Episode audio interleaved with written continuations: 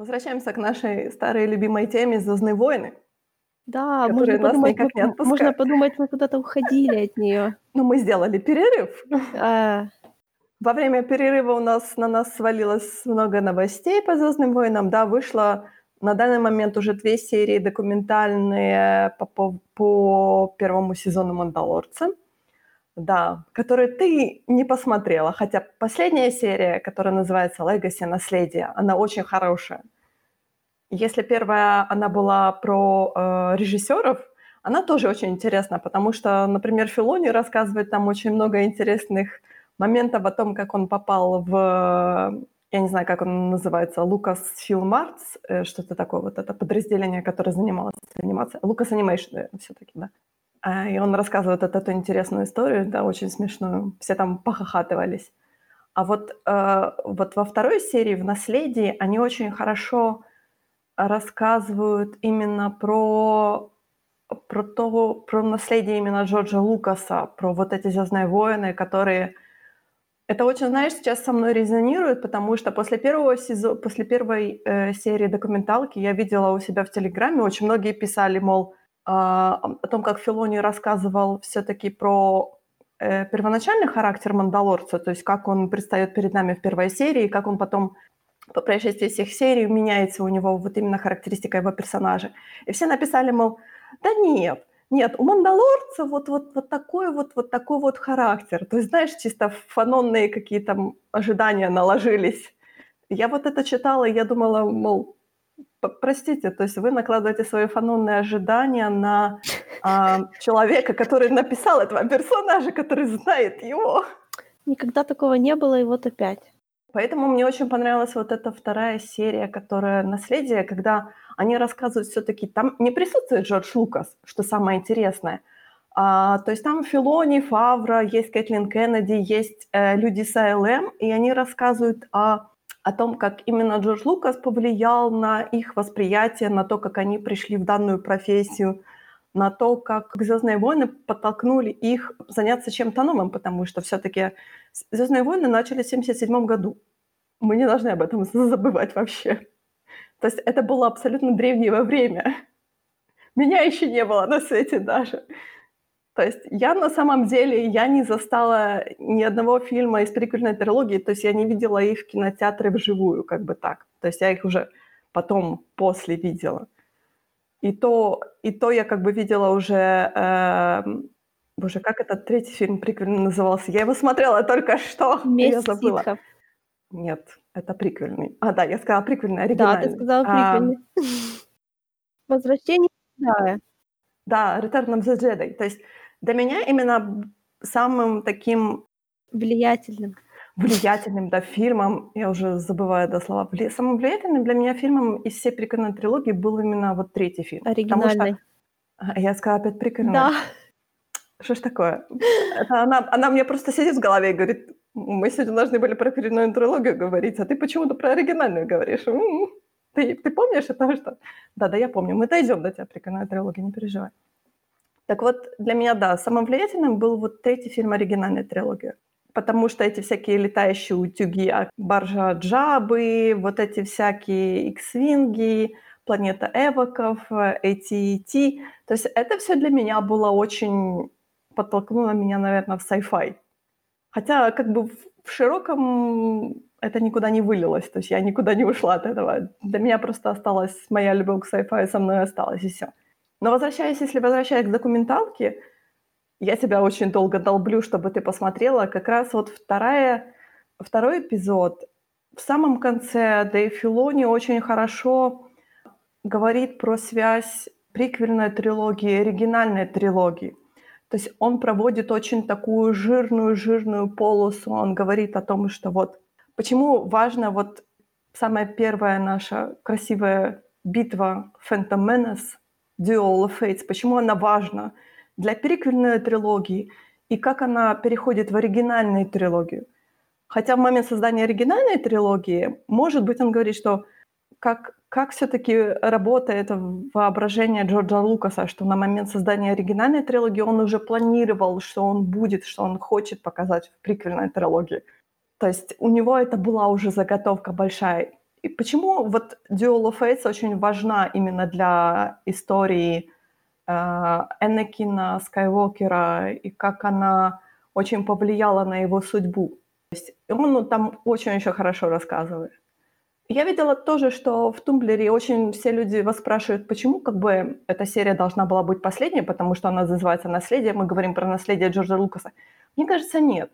Мы говорим в этой серии не про наследие Джорджа Лукаса, а мы показываем обычным как бы casual фанатам, которым я себя, наверное, причисляю, о том, почему важно воспринимать все как бы э, все медиа звездновойновские равноценно, наверное. То есть я понимаю, что, наверное, про сиквельную трилогию мы пока так очень, она очень у нас открытая А давайте рана. поговорим про нее потом. То есть она пока у нас открытая рана. То есть она должна, она должна как бы зажить немножко, перевариться, добавиться какая-то у нас информация, и тогда мы ее тоже полюбим.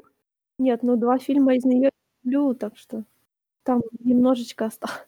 Да, мы говорим про приквельную оригинальную трилогию, что они, да, они перебурлили, перешли, то есть они полюбились. Теперь их как бы мы воспринимаем целое. Вот эти две трилогии, они у нас совместились в одну гигантскую сагу. Третья трилогия у нас пока так она так тихонечко доползает и цепляется в когтями. Нет, ну первая это сделала сам, о, оригинальная это сделала сама, приквельная это сделала, ну, такие отчасти, по такой большой части при помощи сериала нашего дорогого. Потому что... Ну и времени тоже, мне кажется. Да, и времени. То есть, ты знаешь, мне кажется, что все таки это большой такой, ты знаешь, это вот именно из-за чего это называется сага, потому что оно большое, то есть я на самом деле, вот если говорить, если сравнивать, э, это плохое сравнение, я понимаю, что вот если сравнивать Дюну и Звездные войны, то Дюна, она тоже сага, но там толстенные книги. То есть это не просто фильм на 2-2.20. То есть так не получится.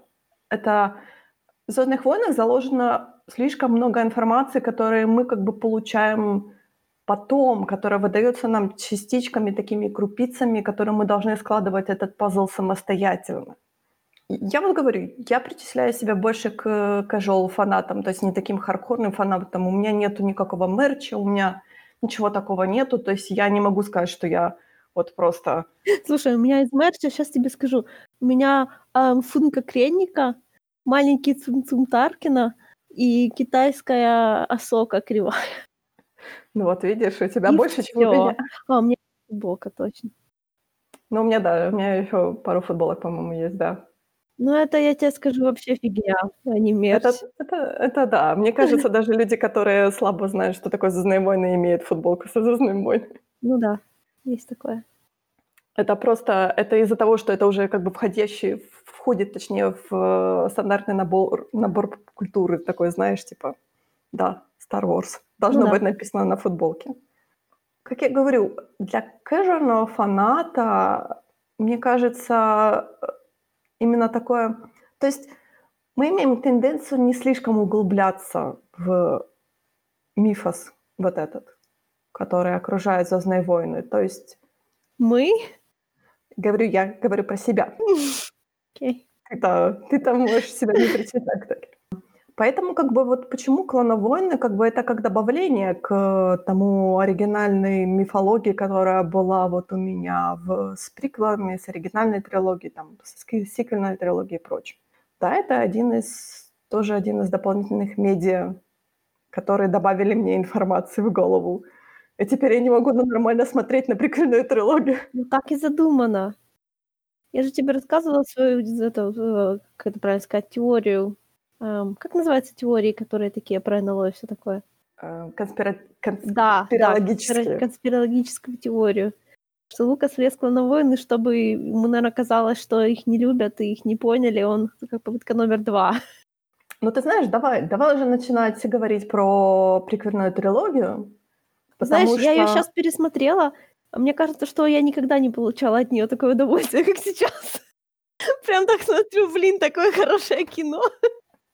То есть, закончив «Клоновойны», я так понимаю, ты уже досмотрела до конца седьмого сезона? Да.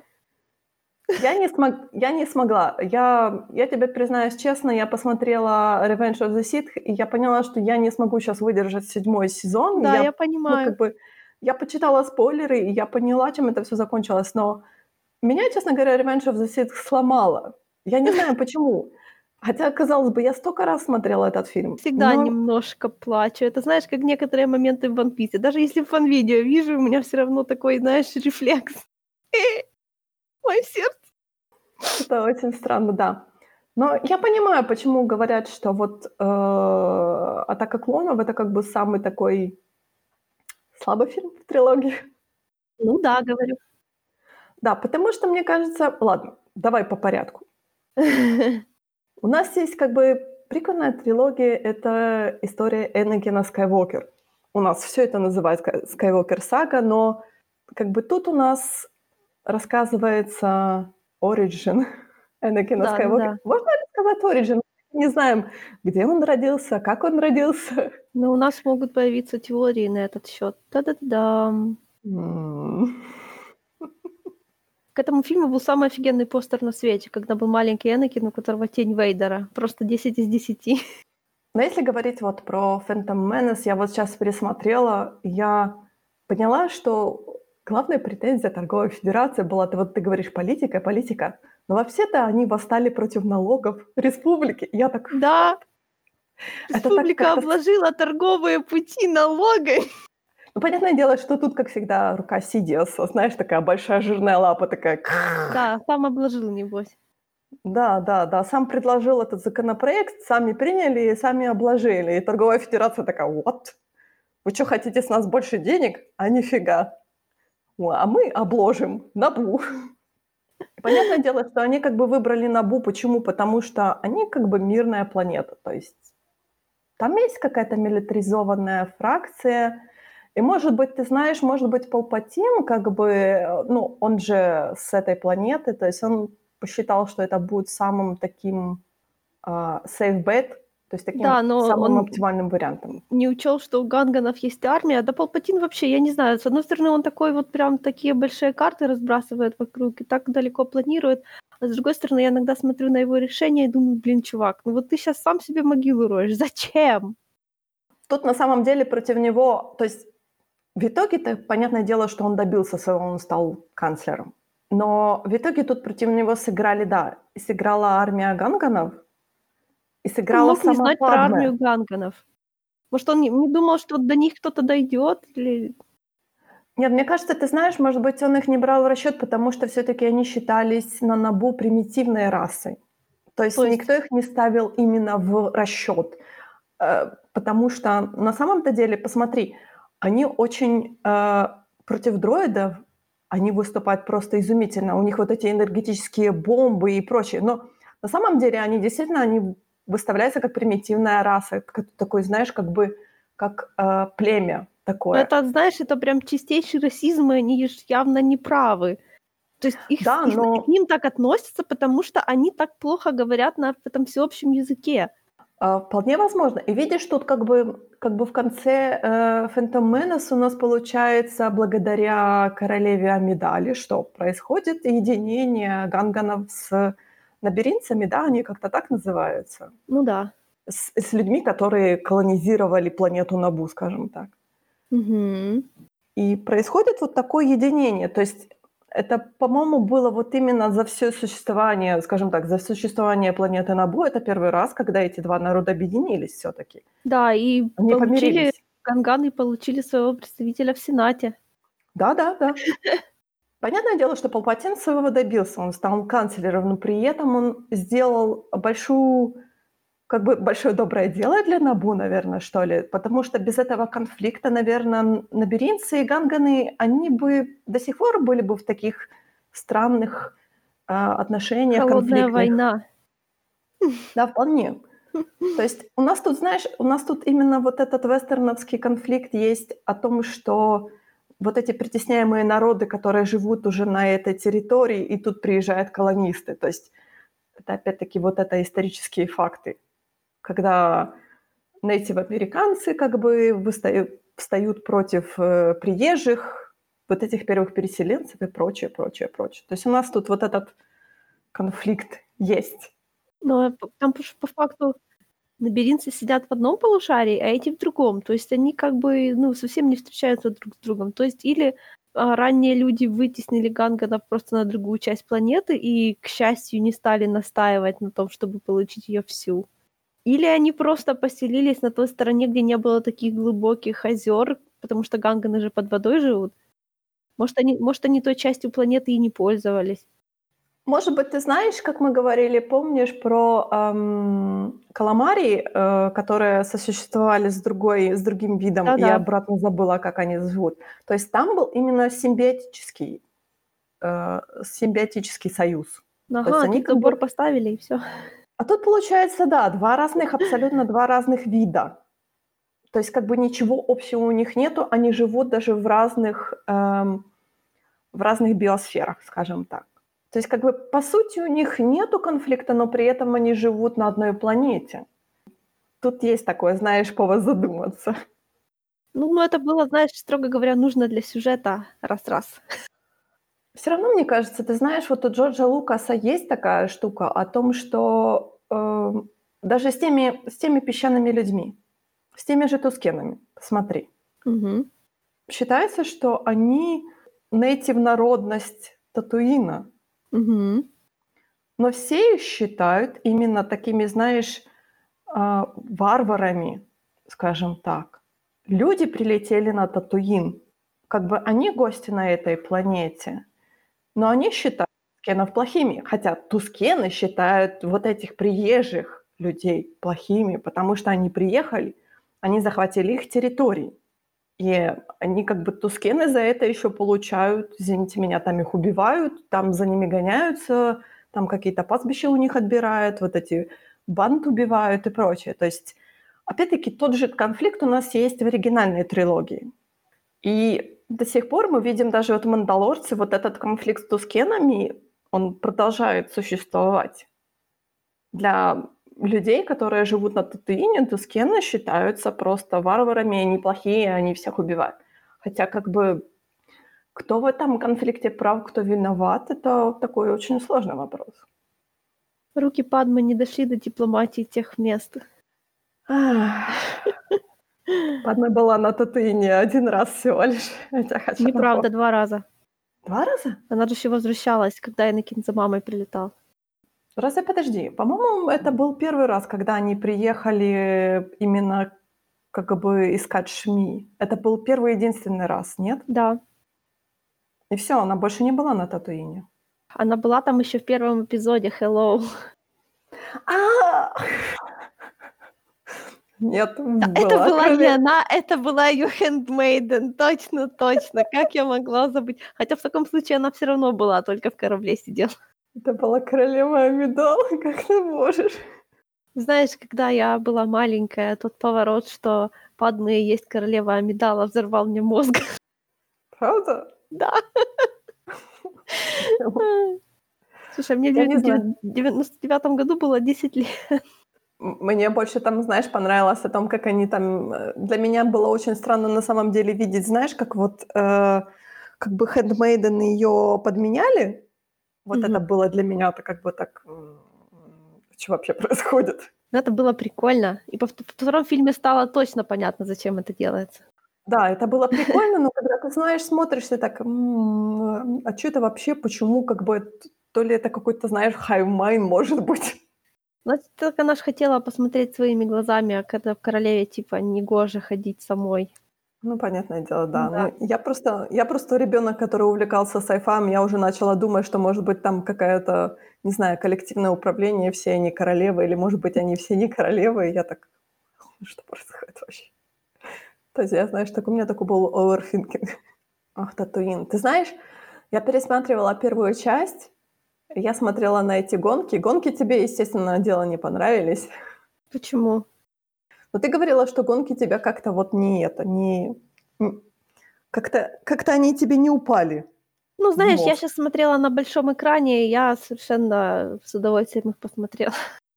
Ну, знаешь, столько столько деталек летает, всё такое красивое, ну да. На самом деле, если говорить про приквельную трилогию, это так странно смотреть на неё с точки зрения ей как бы уже простите, ей 20 лет уже на минуточку. Это так кошмарно, правда? да. На самом деле, да, там есть моменты, например, вот та же трава, когда ганганы идут на битву с дроидами, там же трава, она плоская, то есть там тени очень странные. Но при этом гонки на Татуине, как они сделаны офигительно. И, и они смотрятся офигительно до сих пор. 20 лет прошло. Вообще. Хотя это все были чистые спецэффекты и никакого, как же ж, одни зеленые экраны, короче. Миниатюры. Ты знаешь, вот они сказали, Да. что наибольшее количество миниатюр было именно в первом эпизоде. Наибольшее количество миниатюр во всех И- То есть они все, они не обязательно использовали зеленые экраны, они очень использовали много миниатюр. Я вот, например, смотрю, как Джорджа Бинкс сделала. Я, я удивилась на самом деле, потому что действительно ты смотришь, так знаешь, вот именно плоские какие-то бэкграунды и прочее, но при этом, когда ты смотришь на Джорджара, он так офигительно сделан. Да, И ты так думаешь, боже, 20 лет прошло. То есть иногда ты смотришь современные фильмы, и там отвратительные спецэффекты, отвратительные сделанные какие-то существа. не, ну И по нему ты- видно, что он компьютерный. Но все равно, ты знаешь, он, он очень хорошо сделан. Но я не знаю, у меня не было вот этого а, когнитивного диссонанса о том, что он компьютерный. То есть, понимаешь, там, там именно проблема была в том, как играют, э, как играл, например, Эван Макгрегор и Лайм Нисон вокруг, то есть, как Ну они... да. Не, Лайм Нисон вообще как, как нож в масло там везде был. Как будто и нет зеленых экранов никаких. Да, ну вот Эван Макгрегор, мне кажется, он как-то немного, так знаешь, он немножко деревянный. Ты знаешь, вс- все они были немного деревянные в первом эпизоде. А, Они были Но- какие-то все растерянные немножко. Они такие, «Вообще, что вообще происходит? То есть а, Натали Портман была вообще кошмарно деревянная. То есть она потом, я вижу, как она потом растет как бы из фильма в фильма. Я понимаю, что может быть из-за того, что, знаешь, как бы в профессиональном плане тоже человек растет. То есть она разыгралась просто потом к следующим фильмам, да. Но в первом фильме это такое было, знаешь, так какой-то... э, и ты так смотришь, так, «А, что вообще происходит? Почему? Не, ну королева Медалы, вот этот ее такой специфический голос, которым все говорят, чтобы их, ну, чтобы они могли эффектно притворяться друг другом. Да, Но он такой специ... он, он такой специально, ну, знаешь, Но я не говорю про голос, я говорю именно про актерскую игру, вот именно как бы она была немного... То есть я не говорю про актер, я не говорю про то, как они сыграли там королеву Амидалу, потому что она действительно, она такая вся должна быть как бы именно, знаешь, как статуэтка, грубо Мгм. говоря, потому что они все должны быть одинаковыми, да. Но я именно говорю как, как бы про Падме, скажем так. Не про короле- королеву Амидалу, а про Падме. То есть, ну, когда они Падме на самые Татуине- классные сцены были, с Энакином, честно да. говоря. Когда она, потому что она с ним так себя правильно ведет, вот как с то есть, ну, типа не ведет себя с ребенком, как с ребенком. Она к нему, как бы она ему не рассказывает ничего, что ребенку знать не стоит и все такое, ну, ну, то есть, да, педагогизм, ТМ. Но вот все-таки она к нему относится как к равному. Это, ну, не потому что она считает его, знаешь, о, вот мой любовный интерес еще маленький пришел, надо, короче. Не, оно вообще не так выглядит. Но выглядит как просто, как она умеет общаться с детьми, чтобы дети себя не чувствовали уродами при этом. На самом деле, у них же, по-моему, там была не очень большая разница. Да, Падма было 15 лет, а Энакину было 9 лет. 14 ей было. Даже 14. То есть Да, всё 5 равно лет разницы. Не, ну в этом возрасте эти, эти 5 лет это целая вселенная. Ну это да, то есть она как бы уже была подростком, он еще считался ребенком. Она уже в том возрасте же э, встречалась с кем-то. У нее в 12 лет был первый бойфренд. Она уже в этом возрасте была королевой, come on. Ну я понимаю, да, но у нас, понимаешь, как бы мы воспринимаем, может быть, Энакина как ребенка, но все-таки, знаешь, э, это очень, когда ты смотришь вот Phantom Menace, это очень бросается в глаза о том, что он действительно, он, несмотря на свою жизненную ситуацию, потому что он все-таки раб, он работает на Ватто, который его, понятное дело, относится к нему просто как к куску мяса. Но он сохранил вот эту свою детскую жизнерадостность. То есть это, наверное, наверное благодаря больше всего Шми. Ну То есть да. она его как-то вот Скорее всего. оберегала. Он же сказал, что она говорит, что все проблемы в галактике от того, что люди не помогают друг другу. Это очень разбивает сердце, когда Квайгон... Мы понимаем, что как бы это ради... Как бы это ради Энакина Квайгон забирает его. Но мы уже тогда понимаем о том, что на самом деле, забрав Энакина от Шми, как бы Квайгон вы, выдирает у него кусок сердца из груди просто. Потому что Энакин говорит, типа, Шми о том, что «Мама, я обязательно вернусь, я тебя освобожу». И он этого не делает просто Я бы сказала, что... что тут даже обоюдоострый меч, потому что ам, вообще Квайгон себя ведет не очень хорошо. Я не знаю, почему его все так идеализируют, потому что он настолько, знаешь, э, ну, типа считается, что он какой-то там, э, like, не знаю, ренегат в, в этом в, союзе, господи, в совете. Но он себя так ведет, он прямо при Оби-Ване говорит, что он вот Энакин то, Энакин все, я его беру в Падаван, и Оби-Вана там на заднем плане такой вид, будто ему вилкой или сердце проткнули. Потому что Оби-Ван его, вот у него проблемы есть на этот счет, да, что его, он недостаточно хорош, все такое, да. А Квайгону вообще как-то пополамно. И как Квайгон относится к рабству, то есть как-то ну, мы здесь не для того, чтобы освобождать рабов. Да, ну я понимаю, что он потом умер, и у него не было возвращаться шанса, да, но он об этом так говорил, будто он сейчас выйдет за дверь и забудет.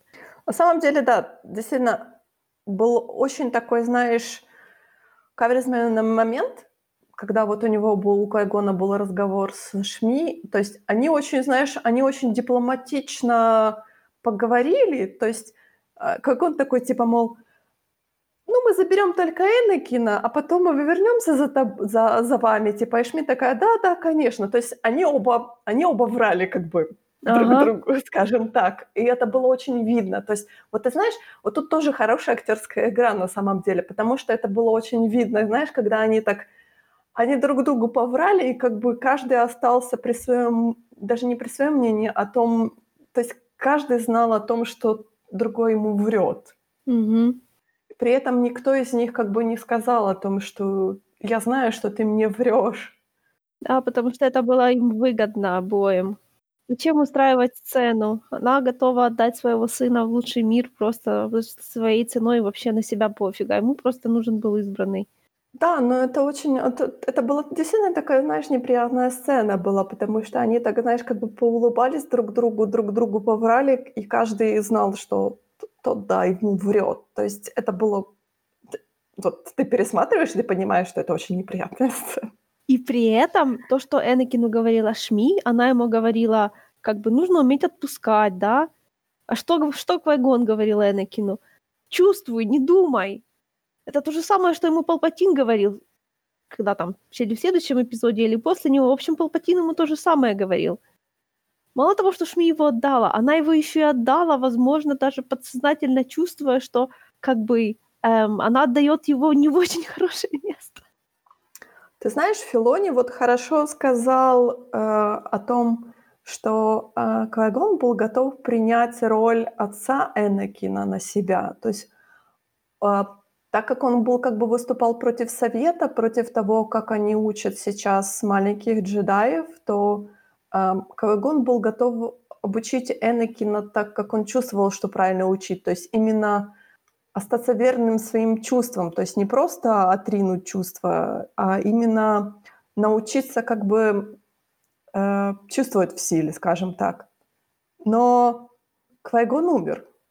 Да. Оби-Ван был худшим учителем, который мог просто попасться Энакину. Если надо объяснять, то не надо объяснять. Я пошел. Как-нибудь сложится. Ла-ла-ла-ла.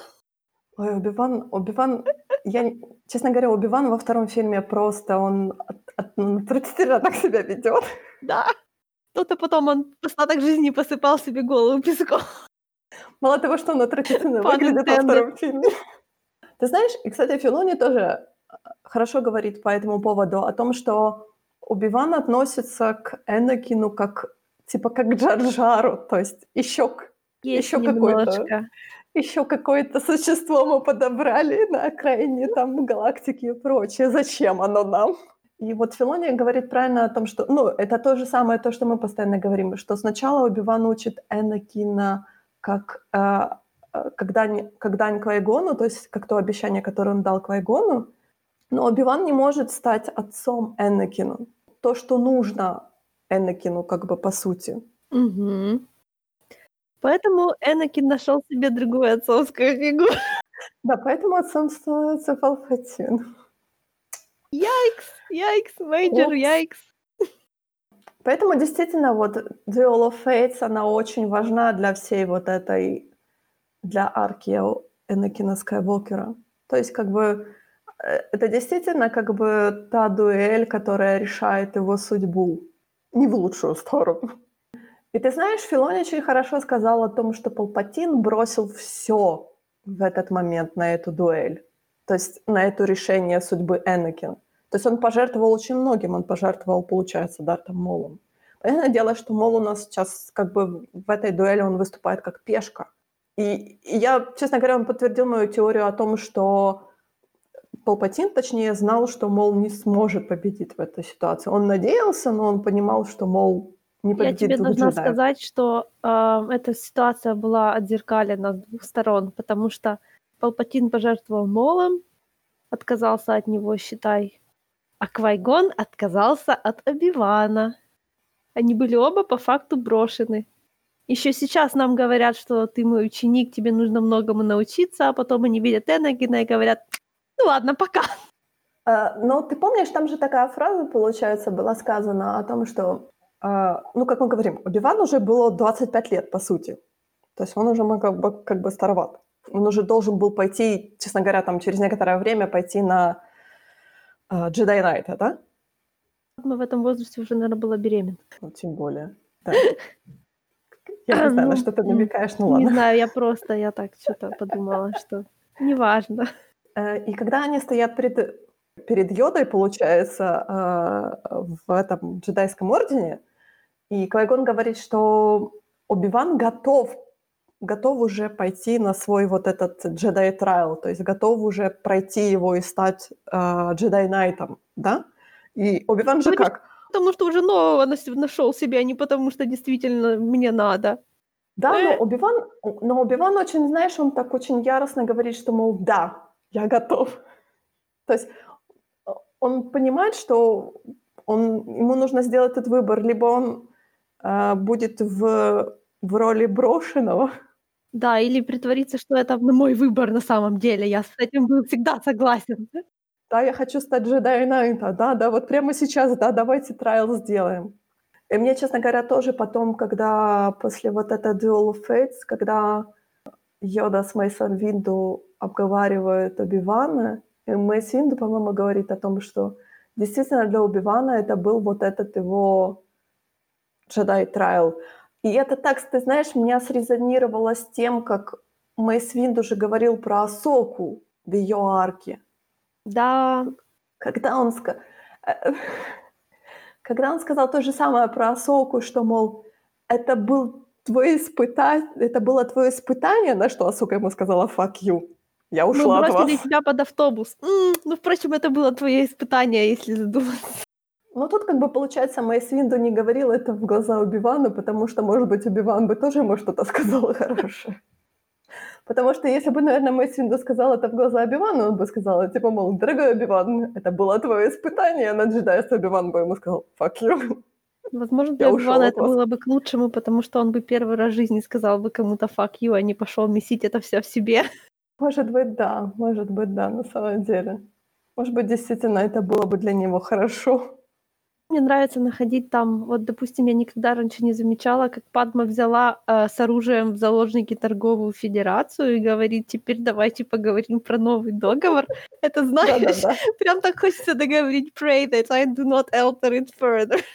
Агрессивная дипломатия, помнишь, как они говорили во втором фильме? Типа? А, да, это она.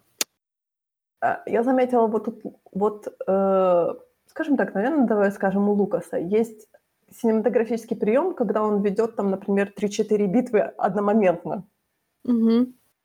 То есть у нас вот в первом фильме у нас есть, получается, а, битва в космосе, в которой участвует Энакин Скайуокер, у нас есть битва Duel of Fates, да, и у нас есть, а, получается, Падме против Торговой Федерации, скажем так. И у нас есть Ганганы против дроидов, 4. Ну, снова четыре. И мне тут очень понравился такой, знаешь, нарративный момент о том, что все эти битвы проигрываются до тех пор, пока не побеждает Энакин.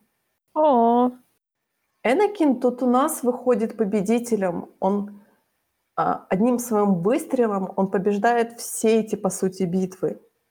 Нет, он проиграл в одной. Мы знаем в какой. Да, мы знаем, что он проиграл в битве за судьбу, но на тот момент мы считали, что это победа. Мы считали, что то, что Оби-Ван победил Дарта Мола, это была большая победа. Но на самом деле, понятное дело, что вот он проигрывает свою, по сути, главную битву. что-то мне взгрустнулось еще сильнее. Подожди. Мы еще дойдем Подожди, мы до только начали. Да. Мы еще дойдем до Revenge of the Sith. Это вообще когда. Там, я чувствую, мы будем сидеть так, а, помнишь? А потом у нас идет атака клонов, Да. которая, честно говоря, я даже не знаю, я вот не могу показать пальцем, что мне в ней не понравилось, но меня действительно очень резало вот это отношение Оби-Вана к Энакину. То есть он очень отвратительно себя ведет по отношению к Энакину. И у Хейдена. Кристенсена там такой голос какой-то такой, знаешь, вот он, он так старается быть таким, а, ну, реально таким подростком. Ну, что он, он там не подросток, ему там, наверное, уже сколько? 19, 10 лет прошло же, да? Да-да, 19, да. И он там такой вот просто, знаешь, такое ощущение, что он читал про романтику исключительно в архивах джедаев, вот, like, вообще больше никаких источников у него не было. И он как бы выбирает такие странные способы показывать свою вот эту вот, свое вот это вот отношение. И на него иногда трудно смотреть, хотя он мне очень нравится на самом деле. На самом деле мы можем сказать о том, что действительно, ну откуда Энакин мог почерпнуть эти все знания? То есть он же не мог сказать, Убиван, типа, мне нравится Падма, научи меня, пожалуйста. Нет, У него конечно. нет, у него нет бороды, чтобы можно было ее потирать, посылать сигналы. То есть, и тем более, я говорю, тем более у них с Убиваном довольно-таки странные, такие очень... Я даже не знаю, я не могу сказать, что напряженные отношения, потому что такое ощущение, что Убиван на него постоянно злится. Оба друг на друга злятся, пассивно-агрессивно, а иногда активно-агрессивно. Но, но это было очень неприятно, потому что вот именно такое, знаешь, было отношение в штыки такие просто ужасно. Да. Т- Ты знаешь, может быть, это тот факт, точнее, тот, да, тот факт, от которого я всегда говорю, может быть, вы не сработались просто, как ученик и как учитель. Поменяйте. Ну, понятное дело, что тут, если бы... Из комиксов мы знаем, что Энакин хотел уйти из Ордена, Мгм. но при этом Оби-Ван был готов за ним уйти тоже из Ордена. Ну, он же пообещал Пал- а, Палпатину. Ага, к Вайгону. Байгону, да. Тут, мне кажется, ты знаешь, психологически тут очень тяжело. Просто не хочет делать абсолютно ничего за пределами приписанного ему. Вот когда Энакин начинает ему вот это вот, когда при Оби-Ване же Энакин и Падма встречаются первый раз, я бы на месте Оби-Вана после этого не сказала бы ему be mindful your feelings, я бы ему по жопе надавала. Хотя бы метафорически, ну точнее, скорее всего, метафорически. Потому что тут нужно было сказать немножко больше. Но Оби-Ван, нет, нет, я не хочу, я не хочу в это влазить, господи, какой кошмар, я не нанимался, я не хочу, я пошел. Но мы же знаем, что Оби-Ван очень боится этой темы. Ну да, Оби- но... У Оби-Вана есть своя личная трагедия в этом Да, я плане. понимаю, но У него, понимаешь, у него пунктик. Мы не говорим Ну, про это долг. У него ученик. Что самое интересное, это было очень видно, как вот эти чувства у Энакина к Падме. То есть, понятное дело, что Оби-Ван их видел. Конечно. Но он предпочел закрыть глаз. Ничего, вообще ничего. Он видел, какими глазами Энакин смотрит на Падме. И, по-моему, ты знаешь, мне кажется, по-моему, он почитал ему лекцию, нет? Нет, он, его, он ему сказал только be mindful your feelings, Anakin. Самое близ- ближайшее к лекции было похоже, когда в конце этого эпизода, когда Падма свалилась с транспортера для клонов, а Энакин сказал останавливая, и Оби-Ван только тогда на него немножко нагавкал. И на Энакина подействовало только то, что Оби-Ван на него спросил, а, ты подумаешь, чтобы она на твоем месте сделала. Угу, угу. Вот это было самое близкое к пеп-ток. Да, да, да, да. Я просто попутала, потому что в третьем, в Revenge of the Sith, Йода говорил с Энакином, но было уже на самом деле поздно. Да, там уже было, да. мгм. А уже было... Можно очень неприлично пошутить, но я не буду. Ну, мы дойдем, ты знаешь, мы дойдем до Ревенджа Ситх, потому что у меня, ты знаешь, я ничего не записала по этому фильму, но у меня очень много мнений. На самом деле, ты знаешь, я хотела еще вернуться к, э, к Phantom Menace и сказать такую фразу о том, что, мне кажется, ты знаешь, Палпатин начал ненавидеть Падмы еще с первого фильма. То есть мы говорим о том, что он начал ее ненавидеть, типа там где-то в районе Клана Войн, но нет. Нет-нет, мне кажется, он ее начал ненавидеть еще с первого фильма. Когда, когда вот это была ситуация, когда он говорил ей, типа, останься на Карусанте, mm-hmm. она сказала, нет, мое место с моим народом, я возвращаюсь на Набу вести вот эту революцию против Э, против торговой федерации. Не, она сказала не вести революцию, со мной должно случиться то же, что и с ними. Да-да-да, то есть я должна быть со своим mm. народом. Он же там чуть ли ей за руки ее не хватал, не говорил «останься, останься, останься». Потому что он же пообещал торговой федерации о том, что вот она останется как бы на Карусанте, она будет заложником, по сути, там, на Карусанте. А вы там, что хотите с Набу, то и делаете. И вот поэтому, когда она вернулась на набой, это очень капитально поломало ему план. И мне кажется, вот в это был момент, когда вот именно он понял, что все, умереть. Она должна умереть. Падма еще, конечно, та штучка. Ну да. Но все равно, вот именно, ты знаешь, разозлить могущественного ситха. Ну, она же не знала. А он вот это копил, понимаешь, копил. Ах. Ты представляешь, если бы не была разница в возрасте наоборот, сколько было бы э, обвинений старшей стороны в груминге или хз в чем? Подожди, подожди, в какого? В ну, какого если, бы, в, если бы Энакин был старше Падмы на э, 5 лет. На 5 лет? Да. Разве? Мне кажется, это такая, ты знаешь, разница, которая... Нет, понимаешь, говоря... что оно просто так выглядит, то есть она э, как бы попала в его поле зрения еще когда ему было 9 лет, и если бы это мальчик прилетел к девочке, которой было 9 лет, а ему 15, а потом эта девочка 10 лет ни о чем другом не думала, а только мальчик, мальчик, мальчик, да, это было бы все так, знаешь, ну... Мне наоборот очень нравится, что тут как бы повернутый этот троп. Тут наоборот, опытная взрослая девочка, которая... Я не могу сказать, что она грумит Энакина, конечно, да, потому что мы знаем, что это все не так, да даже если бы наоборот было, было бы не так, но все равно, наоборот, это уже сразу такой рефлекс есть на это. А в этом формате вообще я такого даже особо и не видела. Но ты знаешь, мне кажется, тут получается в «Атаке клонов» Энакин, Энакин такой, знаешь, влюбленный щенок. Затем век это, на это очень, на это очень как-то укорт смотреть на самом деле. Да, это так, ам, знаешь, вот так долго сидишь и, с- и смотришь на Падму и думаешь, блин, а как бы, ну, то есть она говорит, типа, там, типа, уйди, мне некомфортно, да, и ты думаешь, блин, Энакин, Да. ты себя так плохо ведешь, да, вот ты делаешь некомфортно, а потом, когда их вдвоем отправляют на миссию, Оби-Ван и капитан ее стражи стоят такие, смотрят им вдали, Оби-Ван говорит, как бы Энакин не сделала ничего глупого, а капитан стражи ему говорит, да, это Падма может сделать что-нибудь глупое. Тут-то я и понял что наверняка прецеденты были. Что что-то, что никто никому не доверяет в этом плане, да? Тут Энакин как бы немножко, знаешь, э, ход писова. Но Энакин, ты знаешь, ты знаешь, Энакин, он такой ход-хет, я бы сказала. То есть он такой брахвалится перед Падма, понятное дело, знаешь, так, э, типа, знаешь, я, мол, такой крутой. То есть когда она его называет подаваном, он так на нее, типа, мол, да как ты смеешь? Я-то почти мастер. Хотя, Энакин, ты так и не стал мастером. Так Падаваном и умер. Ну, Джедай Найтом все таки Не, извини, я просто подумала, вдруг и правда, знаешь. М-м. Но у нас еще есть вторая сюжетная линия, которая мне показалась была более интересной. Ладно, Клановой. О том, как Убиван поехал на Камено. Ой, подожди, слушай, я вспомнила. А, помнишь, там был разговор, я, правда, уже не помню, кого с кем, про политиков. По-моему, Оби-Вана и Энакина.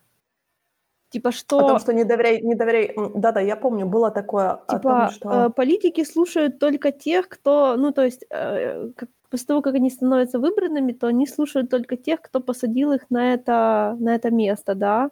И это, знаешь, это такой, это, это такой спойлер на вообще арку Энакина и Палпатина, потому что Энакин-то его слушал только потому, что тот ему льстил. Ты знаешь, я помню, я вот только не помню, это в первом фильме все началось, да, по-моему, вот эти разговоры Палпатина о том, что коррупция в Сенате, он же обви- а, обвинил Валорума, получается, при Падме, он обвинил Валорума в коррупции. Мгм. А, помнишь, там же была такая штука о том, что а, Палпатин ей сказал, что Валорум не будет голосовать против торговой федерации, потому что они дают ему денег. Поэтому мы должны типа его свергнуть, вот этот вот недоверия, и мы посадить, должны посадить как бы канцлера, который нас будет поддерживать. Да. На что помнишь, на что помнишь, был вот этот выбор, и когда Палпатин прибежал же радостный о том, что «Ой, э, я один из кандидатов в канцлеры», она посмотрела на него так и сказала, говорит, «А кто еще?» М, Было так неприятно, так. Да. Да, это тоже, мне кажется, один из тех моментов, который Палпатин так сделал себе зарубочку. И потом действительно это Убиван говорит Энакину о том, что Энакин типа говорит, что я доверяю Падме, а Убиван говорит о том, что не смей ей доверять, она политик. Как бы А, да-да. политики все коррумпированные и прочее, ты как, ты как бы не должен доверять политику. А тот уже доверяет Палпатину и так. Да, Обиван, как вовремя. Когда он начал дружить с Палпатином, ты ему не, не толкал разговоры на тему, что с политиками дружить нельзя, как с Падме так нельзя. Но с Падме, наверное, ты хотела о другом поговорить, но сказал, что политикам нельзя доверять. Да, то есть у Оби-Вана никаких ни проблем не было, когда Палпатин брал маленького Энакина по злачным местам гулять, да? Играть во всяких игорных заведениях, ходить в бордель и прочее. Про бордели это от меня. То есть это Оби-Вана ни в коем случае не, не нервировал. Может, он не знал. М? Ну да, конечно. Да, да, действительно. Да, но возвращаясь, получается, к нашей, к нашей интересной, я бы сказала, Клоном, арке. давай к Да, клонам. клонам. Мне очень понравилось, как они вот именно, а, когда Оби-Ван приезжает на Каменное, все так типа, мол, мы вас ждали? Почему вы к нам не приехали раньше? Мы вас 10 лет ждали. Да, я с этим специально и приехал. Покажите, пожалуйста, клонов. Нет, нет, он же даже не знал, что это клоны. Он же, Не, получается, ну он же начал приехал- подыгрывать им, я это имела в виду. Да, он, он Да, это я, а- конечно, меня ждали. Конечно. Да-да, они такие, типа, мол, ваш заказ готов. Он такой, да, конечно, я хочу посмотреть на наш заказ. Он Такой, ты это копайника в глазах, типа, о боже, что мы Боже. заказали? А если с меня попросят денег, я чего не взял с собой? Что делать? И потом, когда они начали говорить про Сайфа Диаса, это был тоже интересный момент, о том, что они говорят о том, что Сайфа Диас умер более 10 лет назад, то есть, получается, еще до начала, по сути, Ну, Оби-Ван говорит, что он думал, что Сайфа Диас умер раньше, чем 10 лет назад. Почему-то. Да, но я помню, что Йода тоже говорит, что он, э, как бы Сайфа Диас был убит 10, за 10 лет назад, как-то так они сказали. То есть, получается, до начала всего этого конфликта. Но тут у меня вызывает вопросы, потому что, как бы мне кажется, мы знаем о том, что Дуку каким-то образом поучаствовал в смерти, скажем так, смерть возьмем в кавычки Диаса. Да. То есть получается, что Дуку перешел на темную сторону еще до первого эпизода. Ну да, конечно. То есть, точнее, там может быть все даже немножко сложнее, потому что я, блин, надо почитать, потому что я уже не помню, честно говоря. Скорее всего, я об этом читала, а сейчас буду говорить глупости. Если что, открой Википедию, поправь меня. Но а, мне казалось, что а, Дуку ушел из Ордена до того, как он, в кавычках, упал. Потому что Дуку был не согласен с политикой Ордена. То есть, когда он вот это вот говорит про то, что республика прогнила и все такое, и что совет джедаев это уже тоже не торт, то он совершенно искренен. И даже в втором эпизоде он еще не то чтобы сильно павший, потому что он а, никого не добил даже, да, он подрался с Убиваном, вырубил его, его это устроило, пришел Энакин, он с Энакином подрался, отрубил ему руку, они там лежали, он над ними стоял, мог убить, но не убил. Потом Йода пришел. Да, то есть он как бы и то, что он предлагал Убивану like, перейти на его сторону, он же не говорил, типа, переходи на темную сторону прям.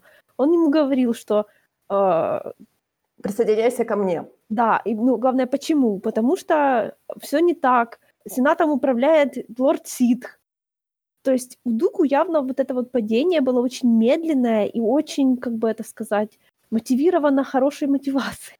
Ты знаешь, мне кажется, тут мы можем провести параллель, потому что мы знаем, что Куайгон — это ученик Дуку. То есть и мы знаем, что Квайгон, он тоже считался как бы как Диссидентом. ребелом, скажем так, Мгм. в Се- в Сенате, да, он тоже считал, что Сенат как-то, ой, не Сенат, а Совет.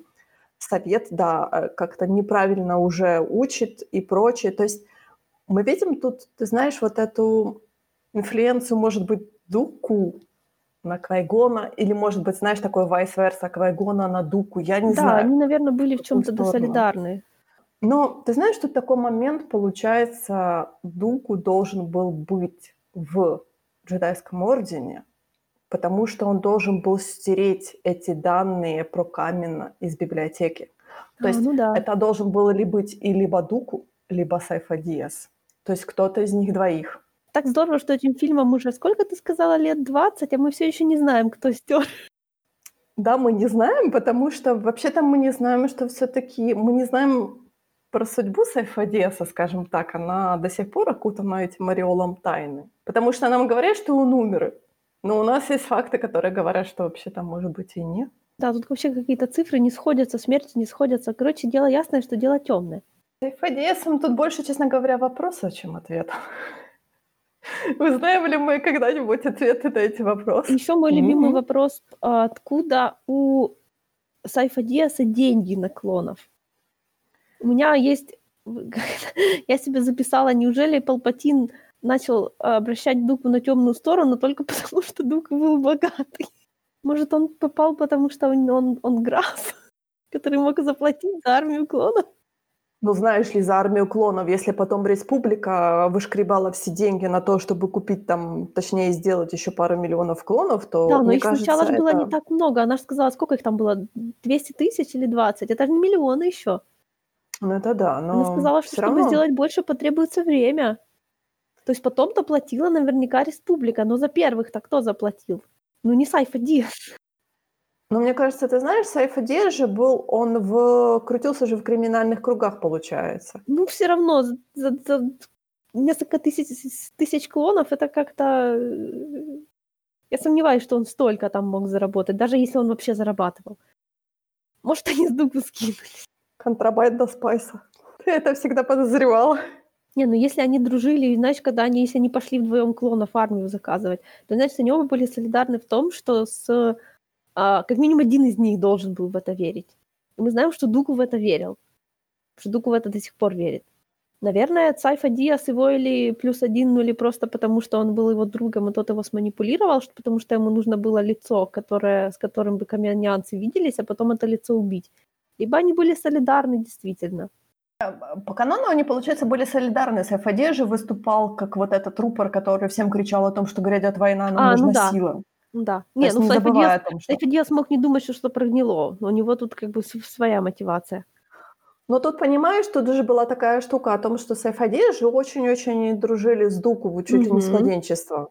Тут опять-таки, знаешь, такой пазл складывается. Может, Сайфа Диас тоже был богатый, хоть и не граф.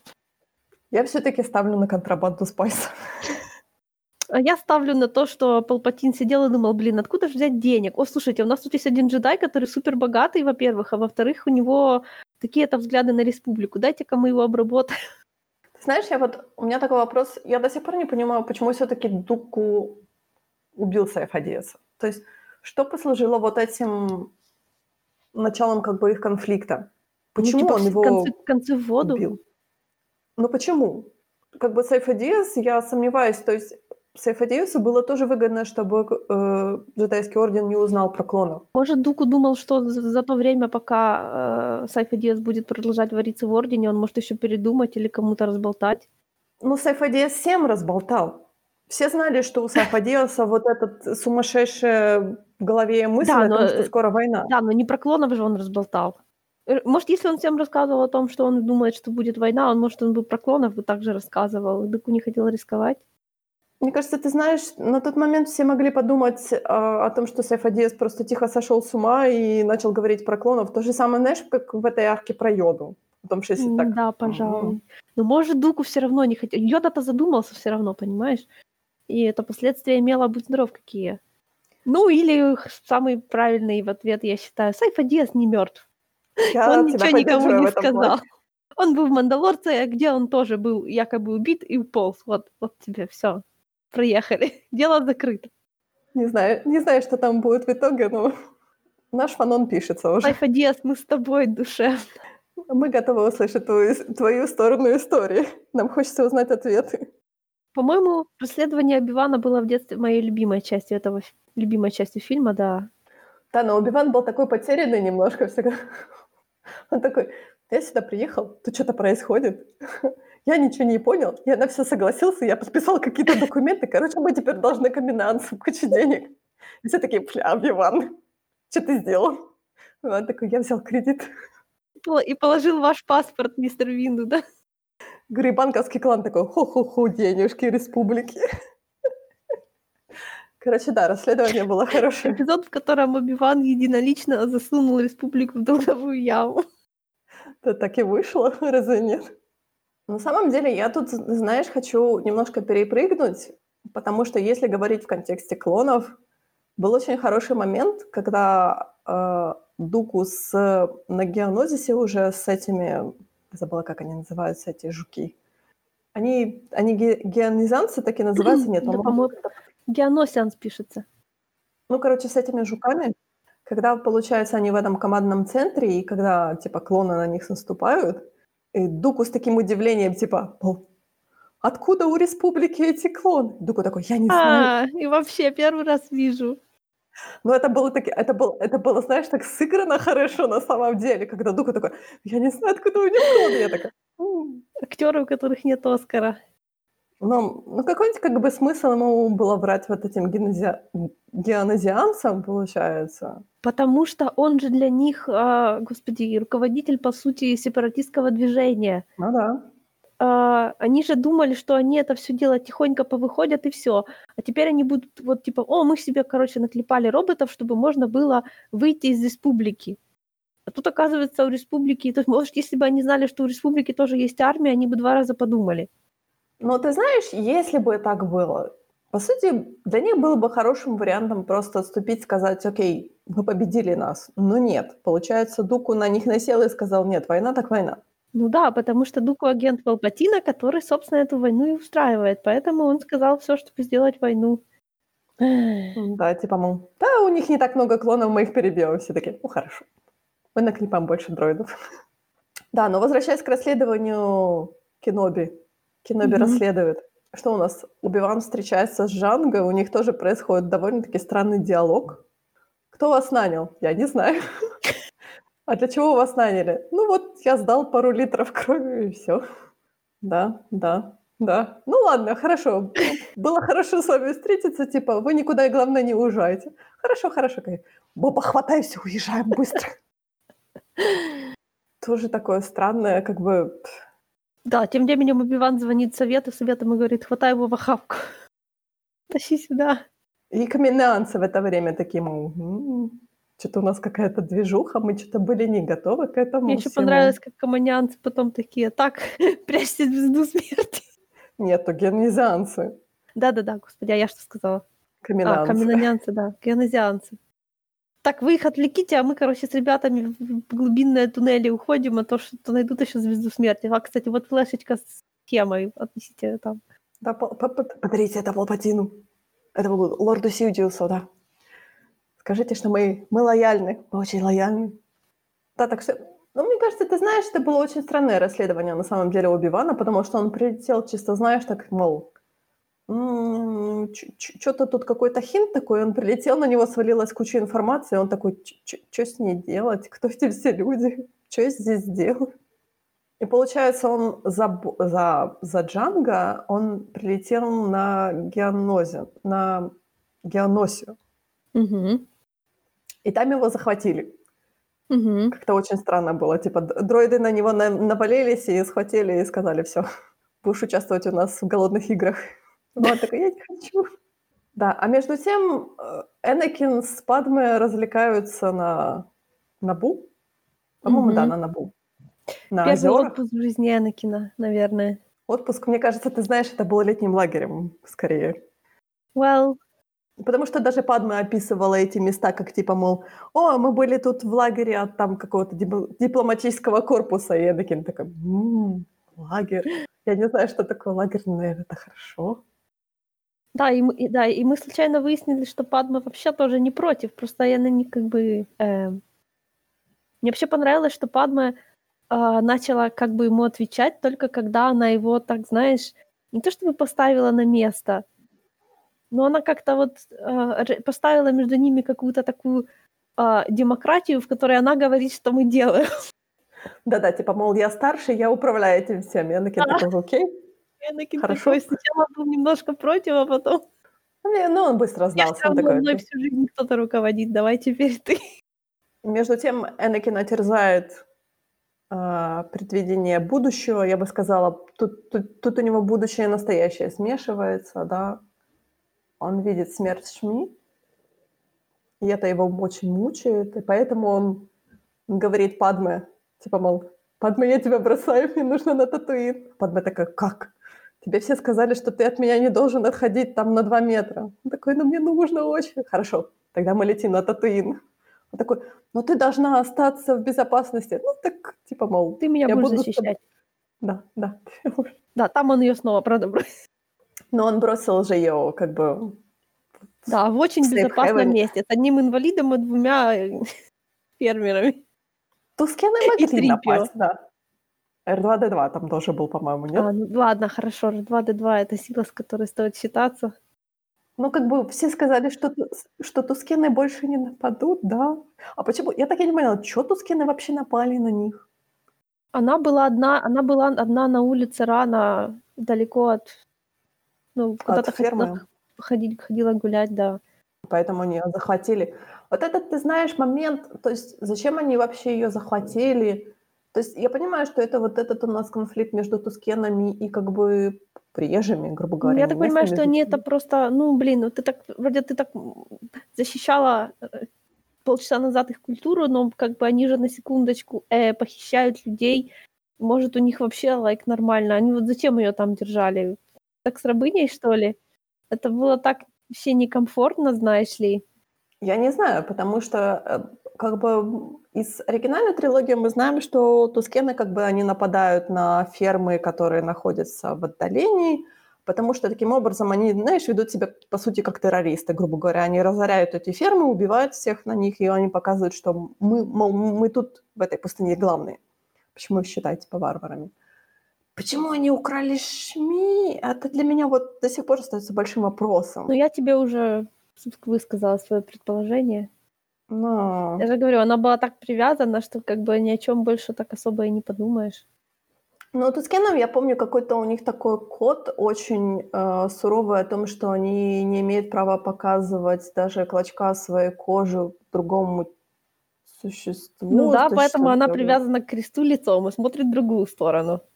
Мы напишем письмо Лукаса, спросим. Дядя Ел, что это вообще было такое? Да, у нас уже, у нас уже стопка писем, честно говоря. Вообще ситуация была крайне всратая, потому что Энакин все время боялся за Шми, правильно? Угу. То есть всегда, когда, он, когда его только забрали, он уже за нее боялся.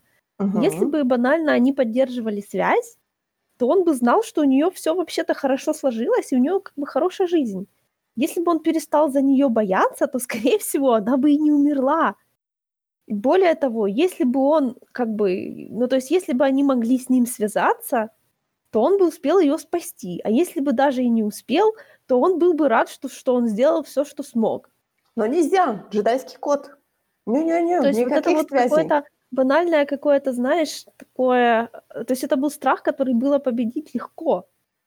Но вместо этого его в нем накапливали, да. Ты знаешь, я тяжело вздыхаю, потому что на самом деле падение Энакина, его можно было легко предотвратить. Мы до этого еще дойдем, да. То, что я говорю, это такой коллективный пазл, где каждый, знаешь, так, каждый выливал по чашечке, по чашечке, по чашечке, и этот колодец перелился. Да. Хотя кто-то мог просто у стоял и ржал над всеми. Да, а Палпатин со шлангом стоял и так... Вы лейте, лейте, лейте, да. Да, и вот тут у нас получается вот этот... Я знаю, что была претензия у многих о том, что почему как бы в первом фильме у нас Энакин, он такой, он как бы светлое существо довольно-таки, он ребенок, он очень жизнерадостный, он такой очень веселый, то есть он не впадает в агрессию в какую-то, то есть у него нету, знаешь, вот этого темной стороны.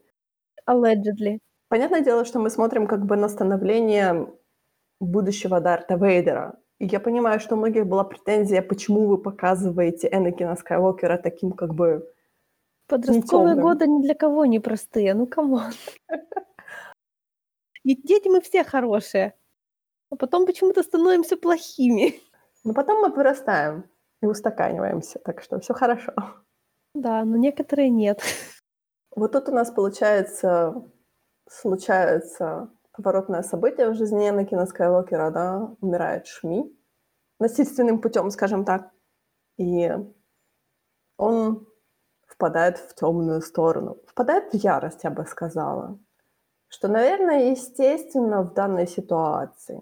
У него, наверное, вот эта его грусть от смерти Шми перерастает в ярость. То есть ему нужно было найти тот источник, на который ему нужно было выплеснуть эту Ну, ярость. страх приводит к ярости, ярость приходит к ненависти, ненависть приходит к страданиям. Вот вы уже и на темной стороне.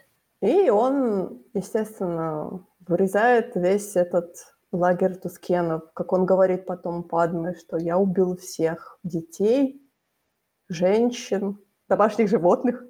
То есть там были какие-то типа собаки, что-то, я так понимаю, что все, все пало под... Ну, то есть в первом эпизоде у него был страх, во втором сериале, во втором эпизоде у него вон гнев, после которого он вообще раскаялся и явно начал как это осознанное делать телодвижения, чтобы стать лучше, потому что когда ему Орден джедаев сказал оставаться на месте, он решил остаться, потому что он, ну, он явно себя чувствовал плохо и не хотел вообще, то есть чувствовал, что что-то, короче, плохо.